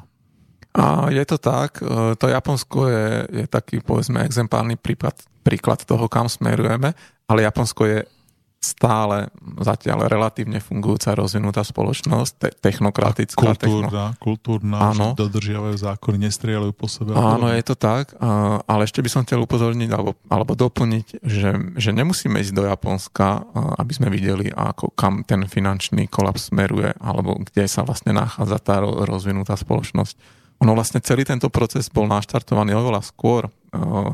Už tu bol spomínaný ropný vrchol, Dušan hovoril o roku 1971 a v rovnakom roku bol zrušený zlatý štandard uh, prezidentom Nixonom v Amerike. Mm-hmm. On samozrejme nevedel, že vtedy prebieha ropný zlom, to o tom sa takmer nediskutovalo mimo tie geologické druhy, uh, kruhy. No a Dva roky na to prišli, prišiel globa, prvý ropný šok, globálny ropný šok, čiže do, nastala inflácia a v 79. bol druhý ropný šok. No, minulo som si v živom vysielaní nevedel spomenúť. Jeden bol v súvislosti s iránskou knízou a jeden bol so Saudskou Arábiou, nie? Iránska revolúcia bola, áno, myslím v 79. a v tom 73. zrejme to, to bolo Saudská, to embargo, áno. Eur, e, to bolo po tej uh, Jom Kippur vojne, áno, keď Saudská Arábia povedal, že nebude produkovať. Áno, ropu. áno, áno. To bolo vlastne, už, to, už tu sme videli to prepojenie na Blízky východ, ktoré pokračuje dodnes, bohužiaľ, uh, so všetkými dôsledkami.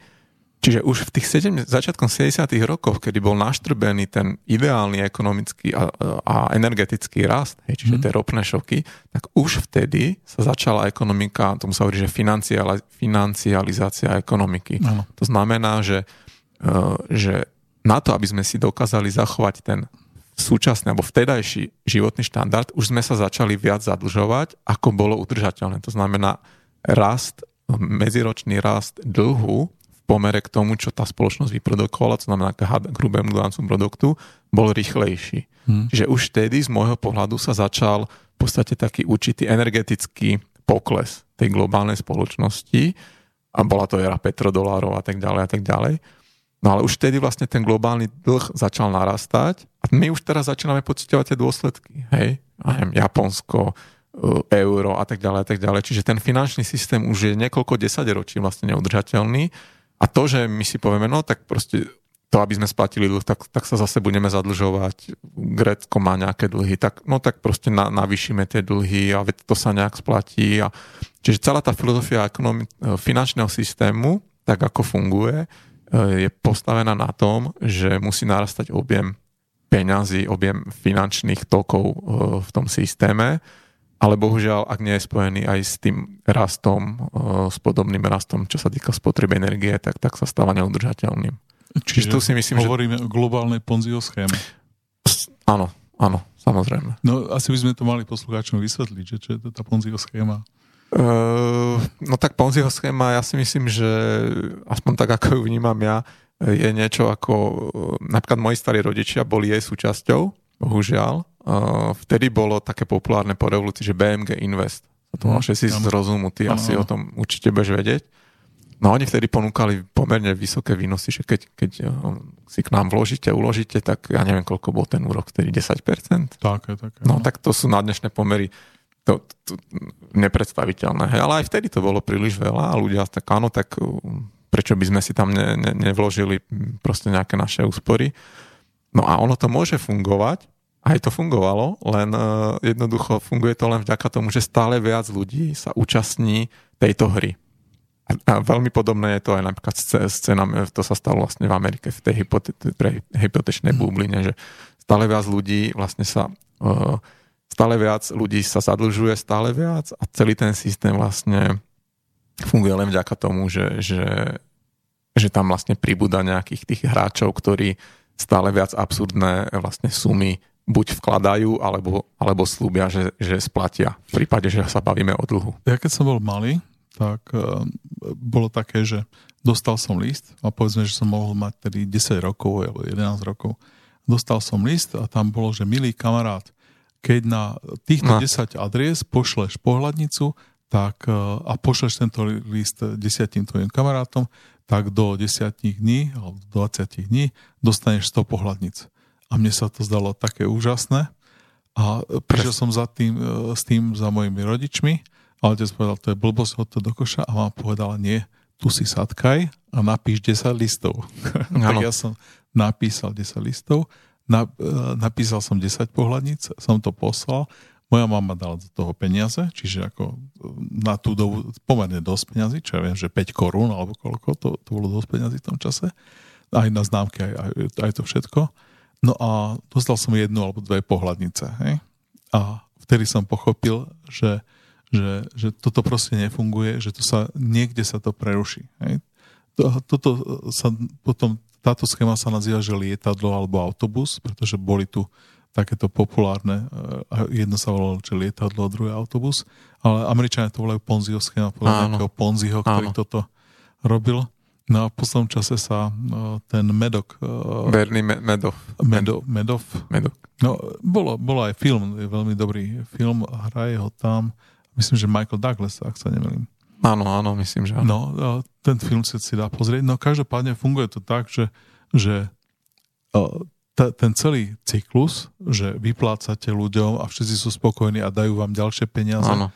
funguje len dovtedy, kým sa neustále zväčšuje počet ľudí, ktorí sú ochotní vám tie peniaze dať. Presne tak. A nie je tam tá produktívna e, aktivita, ešte treba povedať, že oni vlastne nič nevytvárajú. Len proste sa pridáva, zväčšuje sa ten objem, ale je to len taká nafúknutá bublina. No a, a, to, a to je zároveň aj tá červená e, kráľovna, ktorá musí čoraz rýchlejšie bežať, áno, áno. aby zostala na mieste.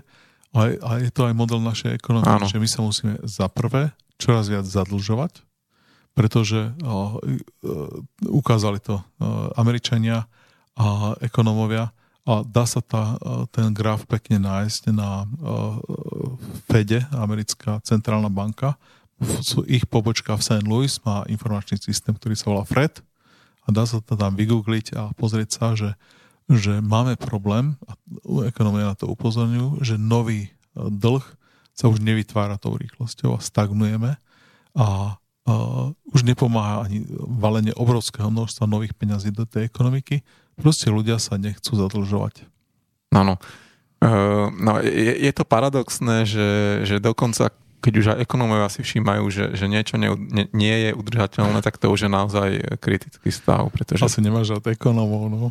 Uh, Niektorých áno, ale je, je ich dosť málo na to, že aké oni berú, na akých školách učia, aké berú, aké berú platy a samozrejme, že... No dobre, e, môžeme rovnako e, si udrieť do, do ekologov, lebo keď si spočítame, koľko ekologov upozorňuje na klimatickú zmenu, tak by som ťa, Tiež spo, ťa spočítal s, s Jožom a s Palom a s profesorom Latinom. Je, je to asi pravda. sme skončili na, no, na Slovensku, no. hej?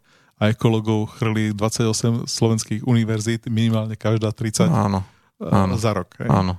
Takže, takže je to tak úplne vo všetkých povolaniach, áno. bez len to človek, či príde do samoobsluhy a hľada dobrého áno, predavača, alebo, alebo hľada dobrého učiteľa alebo lekára. Dobre, takže k tomuto ale sme sa dostali, že hovorili sme, že klimatická zmena má svoje modely, a, a, a ten jeden model predpokladá neustály rast.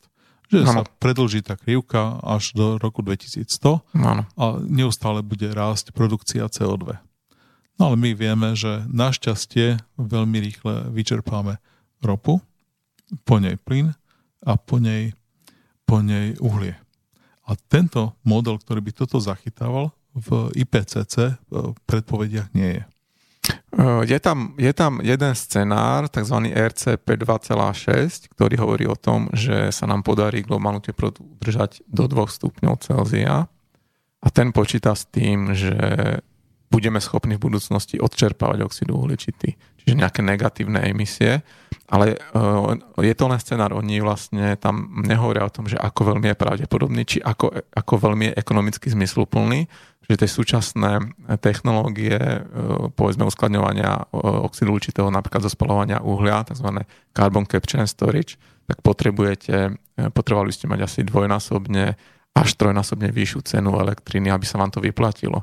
A to je tiež svojím spôsobom um, určitá pyramidová hra, pretože uh, musí byť niekto, kto to zaplatí a tá spoločnosť dokáže uniesť len určitú cenu energie. Čiže Uh, musíme, musíme to vidieť zase ten svet tej komplexnosti. Koľko platíš uh, korún českých, uh, Šane býva v Brne, no? Koľko platíš korún českých za, uh, za uh, kilowatt hodín, kilowatt hodín uh, teraz? Uh, ako sa pohybujú ceny? No tak mesačne koľko, koľko českých uh, platíš za elektrínu? Uh, mesačne to vychádza, ja bývam teda v podnajme, pretože som sa zatiaľ uh, nechcel zadržovať a zatiaľ, zatiaľ to tak nejak trvá. Mm. Takže ten náš, uh, bývame tam dvaja na, vlastne v, jednom, jednom, v jednej izbe a vychádza to so všetkým, tie všetky náklady, ale plus ja splácam samozrejme tú hypotéku tým, uh-huh. ktorých bývam, tak tie mesačné náklady sú mm, nejakých 10 tisíc korún českých, čiže z toho tá energia môže tvoriť tak tretinu, nejaké 2-3 tisícky mesačne na no, tú spotrebu. Tak 80 až stovku na, na jedno izbový byt. Áno, áno. No a teraz si predstavme, že, že cena by bola dvakrát alebo trikrát vyššia. Áno. Ale pozor, keď by sa, to neznamená, že keď je cena dvakrát a trikrát vyššia, bude jediná vec, ktorá zdraží, je len elektrina. Presne tak, Pretože to, sa bude, to sa bude e, vlastne násobiť v tom na, celom obehu. Áno. Ale nabalí sa to aj na potraviny, zvyšia sa o 10, 15, 20% potraviny, nabalí sa to aj na vodné stočné, nabalí sa to aj na cenu plynu, e, aj na cenu tepla, aj, aj všade. Tak nakoniec zistíme, že že len zvýšenie o 20% ceny je neúnosné. Áno. Je neúnosné a vlastne tak. povedie k celosvetovej, teda najprv českej a slovenskej e, kríze, ale e, samozrejme tie bohatšie krajiny, e, ich, ich ako by som povedal, ich elasticita, ich schopnosť znášať tieto šoky je vyššia, pretože majú väčšie peniaze. Ano. Ale zároveň, čo je problém, je, že oni to majú viac zapákované. To znamená, že u nich, keď e, tých 10-20% zrastie cena elektriny, tak tá prvá vec, čo pôjde, sú dole akcie, e, pretože e, do budúcnosti nebude mať výnosy. Tí ľudia hneď sa pozrú, aha, moje penzíne úspory išli o 10-20% dole, tak hneď zatvoria spotrebu a v spätnej väzbe sa ďaleko rýchlejšie, ďaleko prúčie bude celá e, spoločnosť na to reagovať.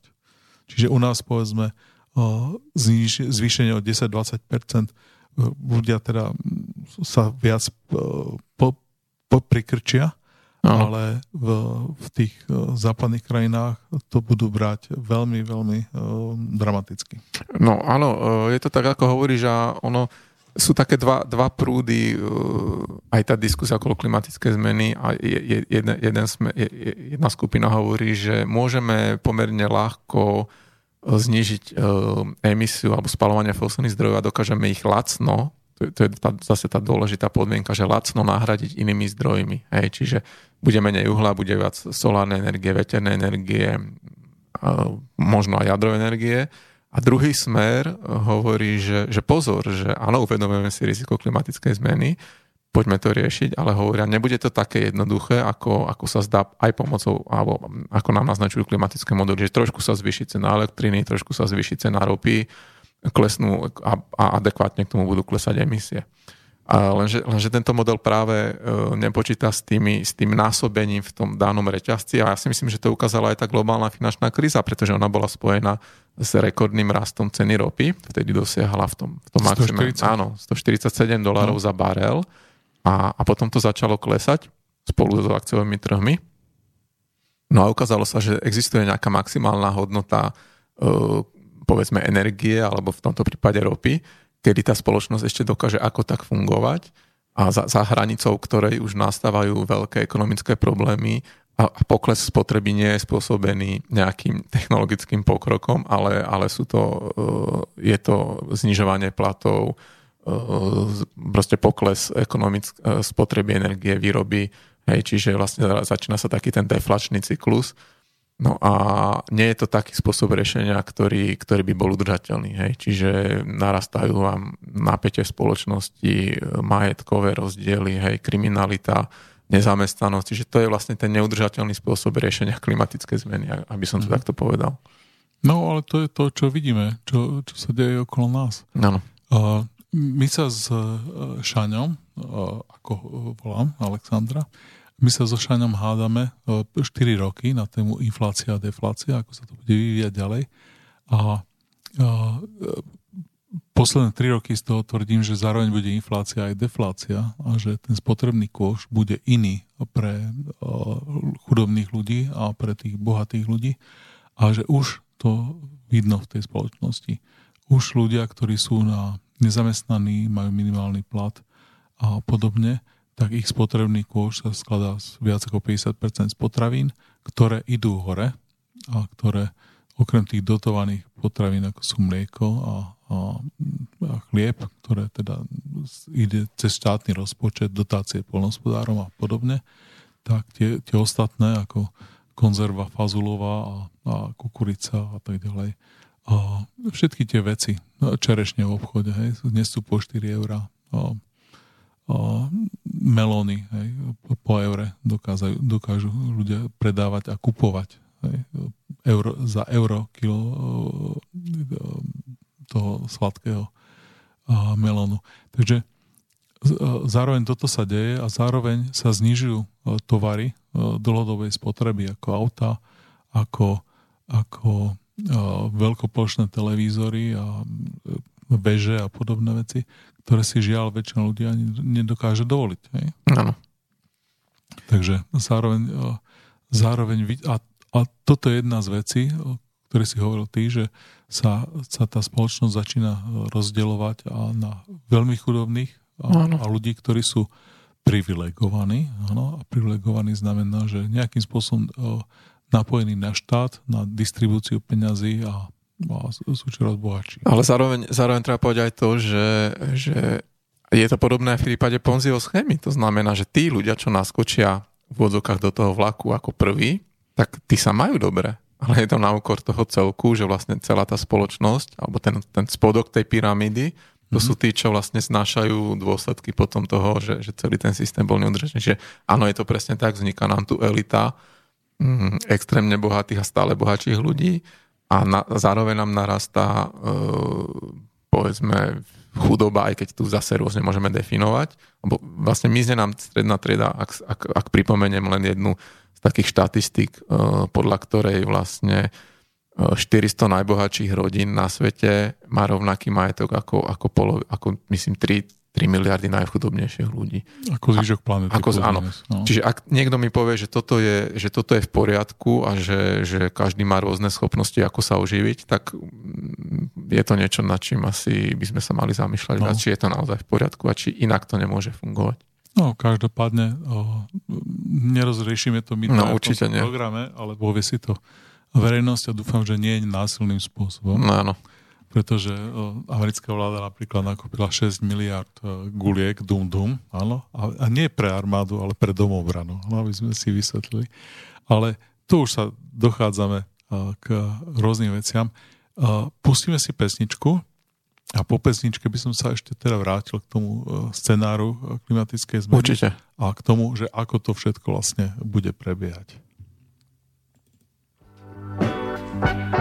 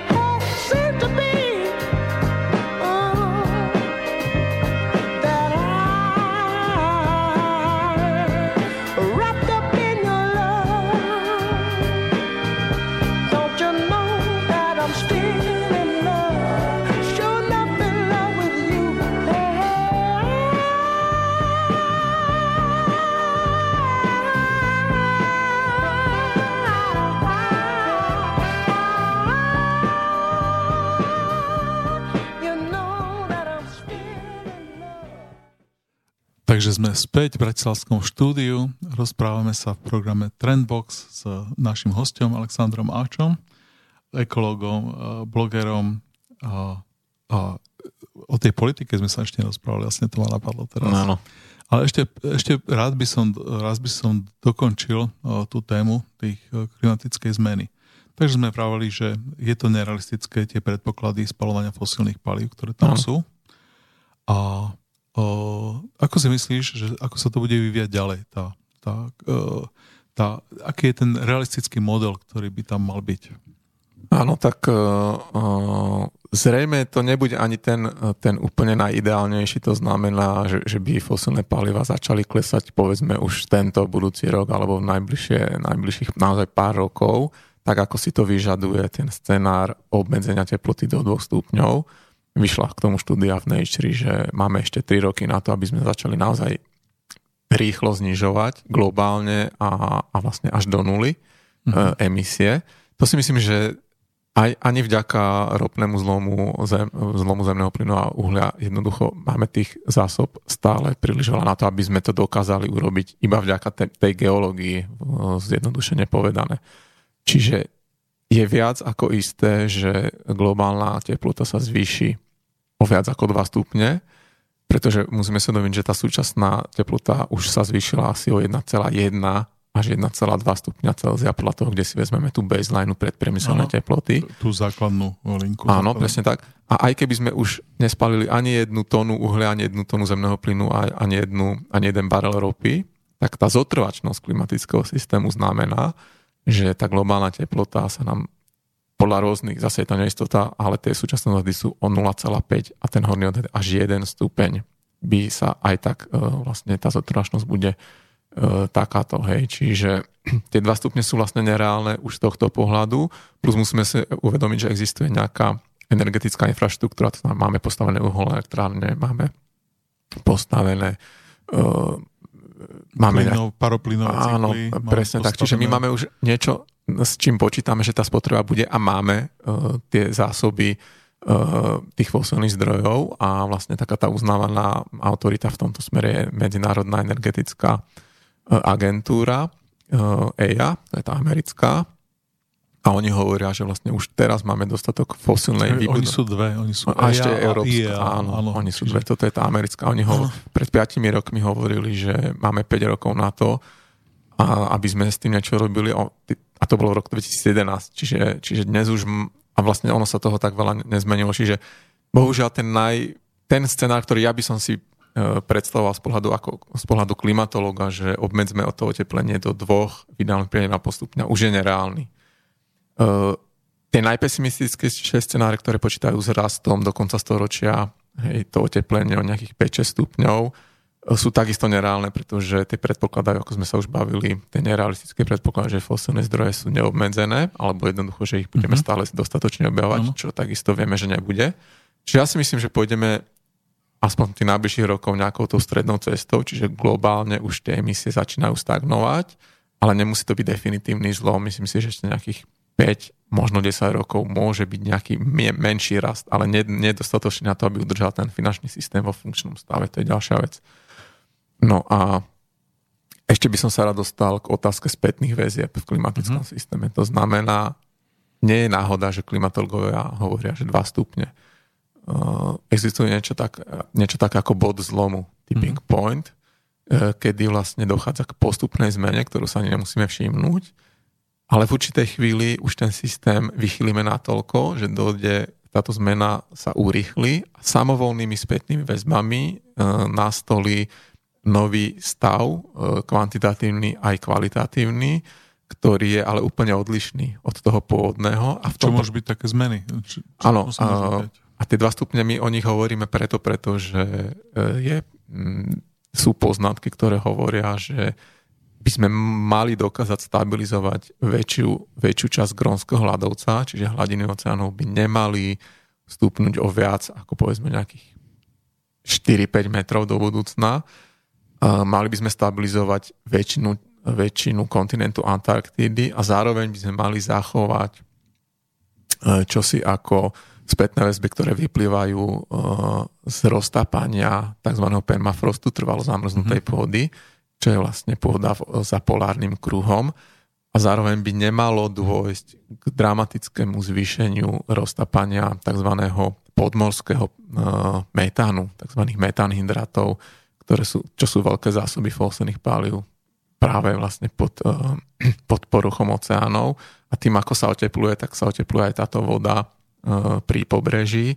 A tieto moria sú v prípade Arktidy hlboké eh, v priemere iba nejakých 50 metrov, čiže tá voda sa hmm. prehreje pomerne rýchlo a my nevieme dnes povedať, kde je ten takzvaný ten bod zlomu, tá, tá, ten, tá hranica, za ktorou keď vlastne tá, to oteplenie prekročí, tak umožní uvoľnenie veľkého množstva metánu. My iba vieme, že sa to v minulosti stalo. Áno, nejako, uh, na, na Facebooku máme takú skupinu jednu a a v nej pán profesor Lapin nás vždy, e, teda o mňa a Alexandra, poučuje o tom, že, že teda e, Rusi, ktorí píšu o tom, že aké je to hrozivé, tieto e, hydráty metánu, a že sa vytvárajú veľké bubliny a že sa to zväčšuje a že hrozí sa teda ďaleko urýchlením tej, tej, tej spätnej väzby, tak pán profesor hovorí, no dobre, ale nie je to žiadny papier k tomu nie je ako štúdia, takže nemáme do, o tom rozprávať, ale tieto veci sú, existujú a sú veľmi pravdepodobné, že, že nastanú. Uh, ja samozrejme súhlasím s tým, že, že nemôžeme teraz tvrdiť, že už je neskoro a že už nemá význam, že je to jedno. Hej, to, mm-hmm. to ani, určite nikde ani by som to takto neprezentoval, ale čo by som povedal je, že, že bude lepšie, keď budeme počítať s, hor, s horšou možnosťou. Určite Dušan, aj ty s tým budeš súhlasiť aj posluchači, že v prípade rizikového risk managementu, rizikového managementu vždy počítame s tou najhoršou možnosťou, aj keď málo pravdepodobnou. A na základe toho, keď si chceme poistiť dom proti požiaru, proti zaplave, nepovieme si, no až 10%, no však neho vyplaví my sa poistíme, keď je to tá pravdepodobnosť menšia ako 1%, takisto nenastúpime do letadla, ktoré by malo šancu, že havaruje, že, že 9, 1 e, krát z 10, že havaruje no, 10%. Presne. Nenastúpime do toho. Ano. My nenastúpime ani do letadla, ktoré by malo povedzme 1 promile, tá šanca je oveľa menšia. Hej?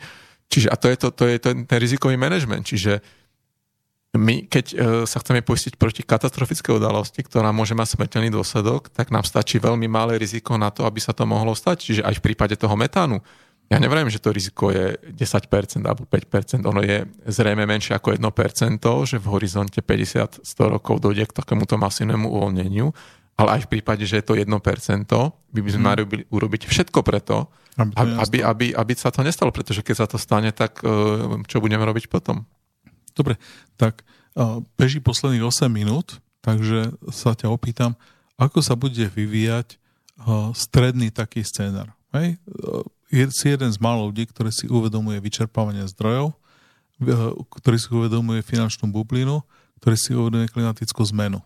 Ako si myslíš, že sa bude vyvíjať taký ten stredný scénar a potom si môžeme povedať aj také tie horšie scenáre, čo, čo môže byť. Ale povedz mi tak ako realisticky, že myslím si, že a o 10 rokov, alebo o 15, alebo nejaký ten časový horizont. Áno, tak uh, je to samozrejme veľmi ťažká otázka. Však ľahké by som ti nedával. Áno, áno. Opäť o, o 10-15 rokov si budú môcť ľudia vypočuť snáď, uh, že či sa to naplnilo v niektorých smeroch. Tak ja sa domnievam, že mm, veľa z tých trendov už, uh, ktoré nastúpili, tak sa budú zvýrazňovať a ktoré už pozorujeme a ktorým nezabránime aj bez ohľadu nejaké adaptačné opatrenia. To znamená v prípade klimatickej zmeny e, pokračovanie e, výskytu extrémneho počasia, e, záplav, sucha, Krúpov, neúrody. Teraz som videl 7 cm veľké krúpy, prerazilo to sklo na Áno, áno, existuje štúdia, ktorá ako s globálnym oteľovaním bude, bude sa zvyšovať pravdepodobnosť veľkých krúp. Máte viac energie v systéme, takže deštrukčné sily extrémneho počasia budú narastať bude klesať schopnosť eh, ľudstva dopestovať dostatok kvalitných potravín a lacných, to už sme naznačili. Arabská mm-hmm. jar vlastne, podľa mňa arabská jar bola predzvesťou toho, čo budeme očakávať. čiže eh, myslíš, že v nejakom horizonte, čo je áno, 10 mys- rokov? Áno, myslím si, že v horizonte 10 rokov zažijeme porovnateľnú a zrejme horšiu situáciu, ako bola v súvislosti s arabskou jarou. Čiže ten tlak na bohaté krajiny relatívne bohaté, keď odmyslíme zadlžovanie, ako je Európa, Amerika uh, a už čiastočne aj Indi- uh, Čína, tak bude dochádzať uh, tá migračná kríza, ktorú, o ktorej hovoríme, že, že je to kríza a že to ododznie, tak ja si myslím, že ten trend uh, sa bude zhoršovať a netrúfam si tvrdiť, že to Európa do tých 10 rokov nezvládne, ale v určitom smere to nezvládame už dnes. Hej. No, My už ja dnes hovorím, že v živote, keď som dal rozhovor pár rokov naspäť, tak som hovoril, že urobte si záhradky, všetci. Hm. A že musíte rátať s tým, že budete potrebovať si prilepšiť minimálne e, jedálniček a potrebujete nejaký čas, rok, dva, tri, kým sa naučíte zahradkáriť. Čiže, aby som na to nadviazal, zhoršovanie situácie na poli migrácie e, celosvetovej, či už Mexiko, Amerika, Afrika, Európa, eh, India, Bangladeš v Ázii, Čína. Mm-hmm. Čiže migrácia z tých chudobných krajín do relatívne stabilných a bohatších. Z toho vyplývajúce politická polarizácia názorová, pokračujúci, pokračujúci rast rozdielov v príjmoch, majetkových rozdieloch, čiže pokles schopnosti strednej tredy sa uživiť na úkor zadlžovania a nárast e, elít, hej, čiže uh-huh. zvyšovanie uh, vlastne majetku tej bohatej vrstvy. A taký ten možno, možno najbližší trend je v tom, ktorý vnímam ja, že sa bude nám narastať geopolitické napätie medzi východom a západom, medzi Amerikou a Ruskom a Európa bude zrejme sa snažiť uh, byť niekde medzi, aspoň zatiaľ sa snažíme, a ako kto, ako ktoré krajiny, ale obávam sa, že vlastne tá geopolitická situácia východ, západ, sever, juh vlastne bude mať e, stále viac negatívne účinky. A môj, keď teda naznačím ten najhorší scenár, e, tak je ten, že sa nevyhneme nejakej forme globálneho, a keď hovorím globálny, tak myslím globálny, e, globálny vojenský konflikt, ktorý s nenulovou šancou môže vyústiť um, do nejakej jadrovej vojny. To je ten najhorší scenár, povedzme v horizonte uh, 10-15 rokov, možno 20. To je ten najhorší. Ten stredný scenár, tak tomuto by sme sa mohli vyhnúť. A ten no. optimistický je, že, že budeme mať technológie, ktoré, ktoré nám do, do, dovolia uniknúť tomu vyčerpávaniu, že budeme mať všetci elektromobily a nebudeme vedieť, čo s peniazmi. Ale to je... no, ten optimistický scenár ako rovno vylúčujem. Áno, Dobre? Áno. čiže, čiže tento.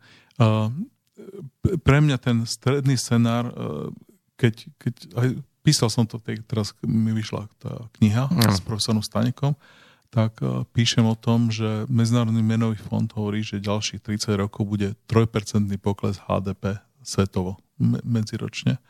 A teda oni to píšu od roku, kedy nastane ropný vrchol a, pre mňa ropný vrchol nastane, keď nie minulý rok, tak tento rok. Čiže podľa mňa už klesáme. A to zadlžovanie, e, keď odpočítame od rastu HDP, tak skutočne od roku 2007 e, klesáme. Takže e, toto je len taká maškaráda. Ako hovoria Američania, malujú prasa rúžom, tak my sme namalovali ústa nejakému prasaťu a, a sa tvárime, že, že, to nie je, e, že to je všetko v poriadku, že nám HDP rastie. Nie je to tak. Sme čoraz chudobnejší krajiny, ľudia sa zadlžujú aj na Slovensku. Máme čoraz, čoraz viac zadlžené obyvateľstvo a e, ak jedného dňa prídeme o tú prácu, nebude sa to dať splácať. Bežia posledné dve minúty. Ja sa ťa chcem opýtať, že, že uh, kde by ľudia mohli sledovať to, to čo píšeš, kde, uh, ako by sa s tebou mohli kontaktovať, uh, aby uh, mohli prípadne ti dať ďalšie, nejaké ďalšie otázky. Áno, tak ja som bol pomerne aktívny na blogu na Smečku. Uh-huh. Pod, pod môjim menom môžete nájsť články, dá sa tam nechať odkaz blogerovi. V poslednom čase píšem menej, ale, ale nie je problém ma tam kontaktovať. Takisto ma nájdete úplne jednoducho na Facebooku profil pod môjim menom, tam dávam denne 5, 5 statusov, niekedy aj viac, niekedy menej, ale v priemere, v priemere je to 5, väčšinou v angličtine.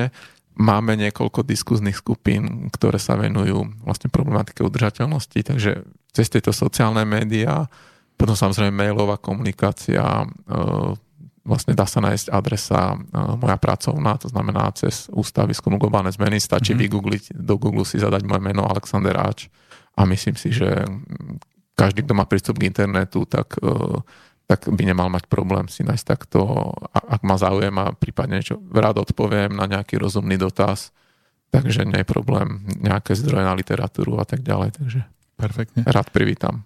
Ďakujem veľmi pekne. To bol dnes Alexander Áč, ekológ. Ďakujem veľmi pekne za účasť v štúdiu a prajem pekný deň. Ďakujem za pozvanie Dušanovi.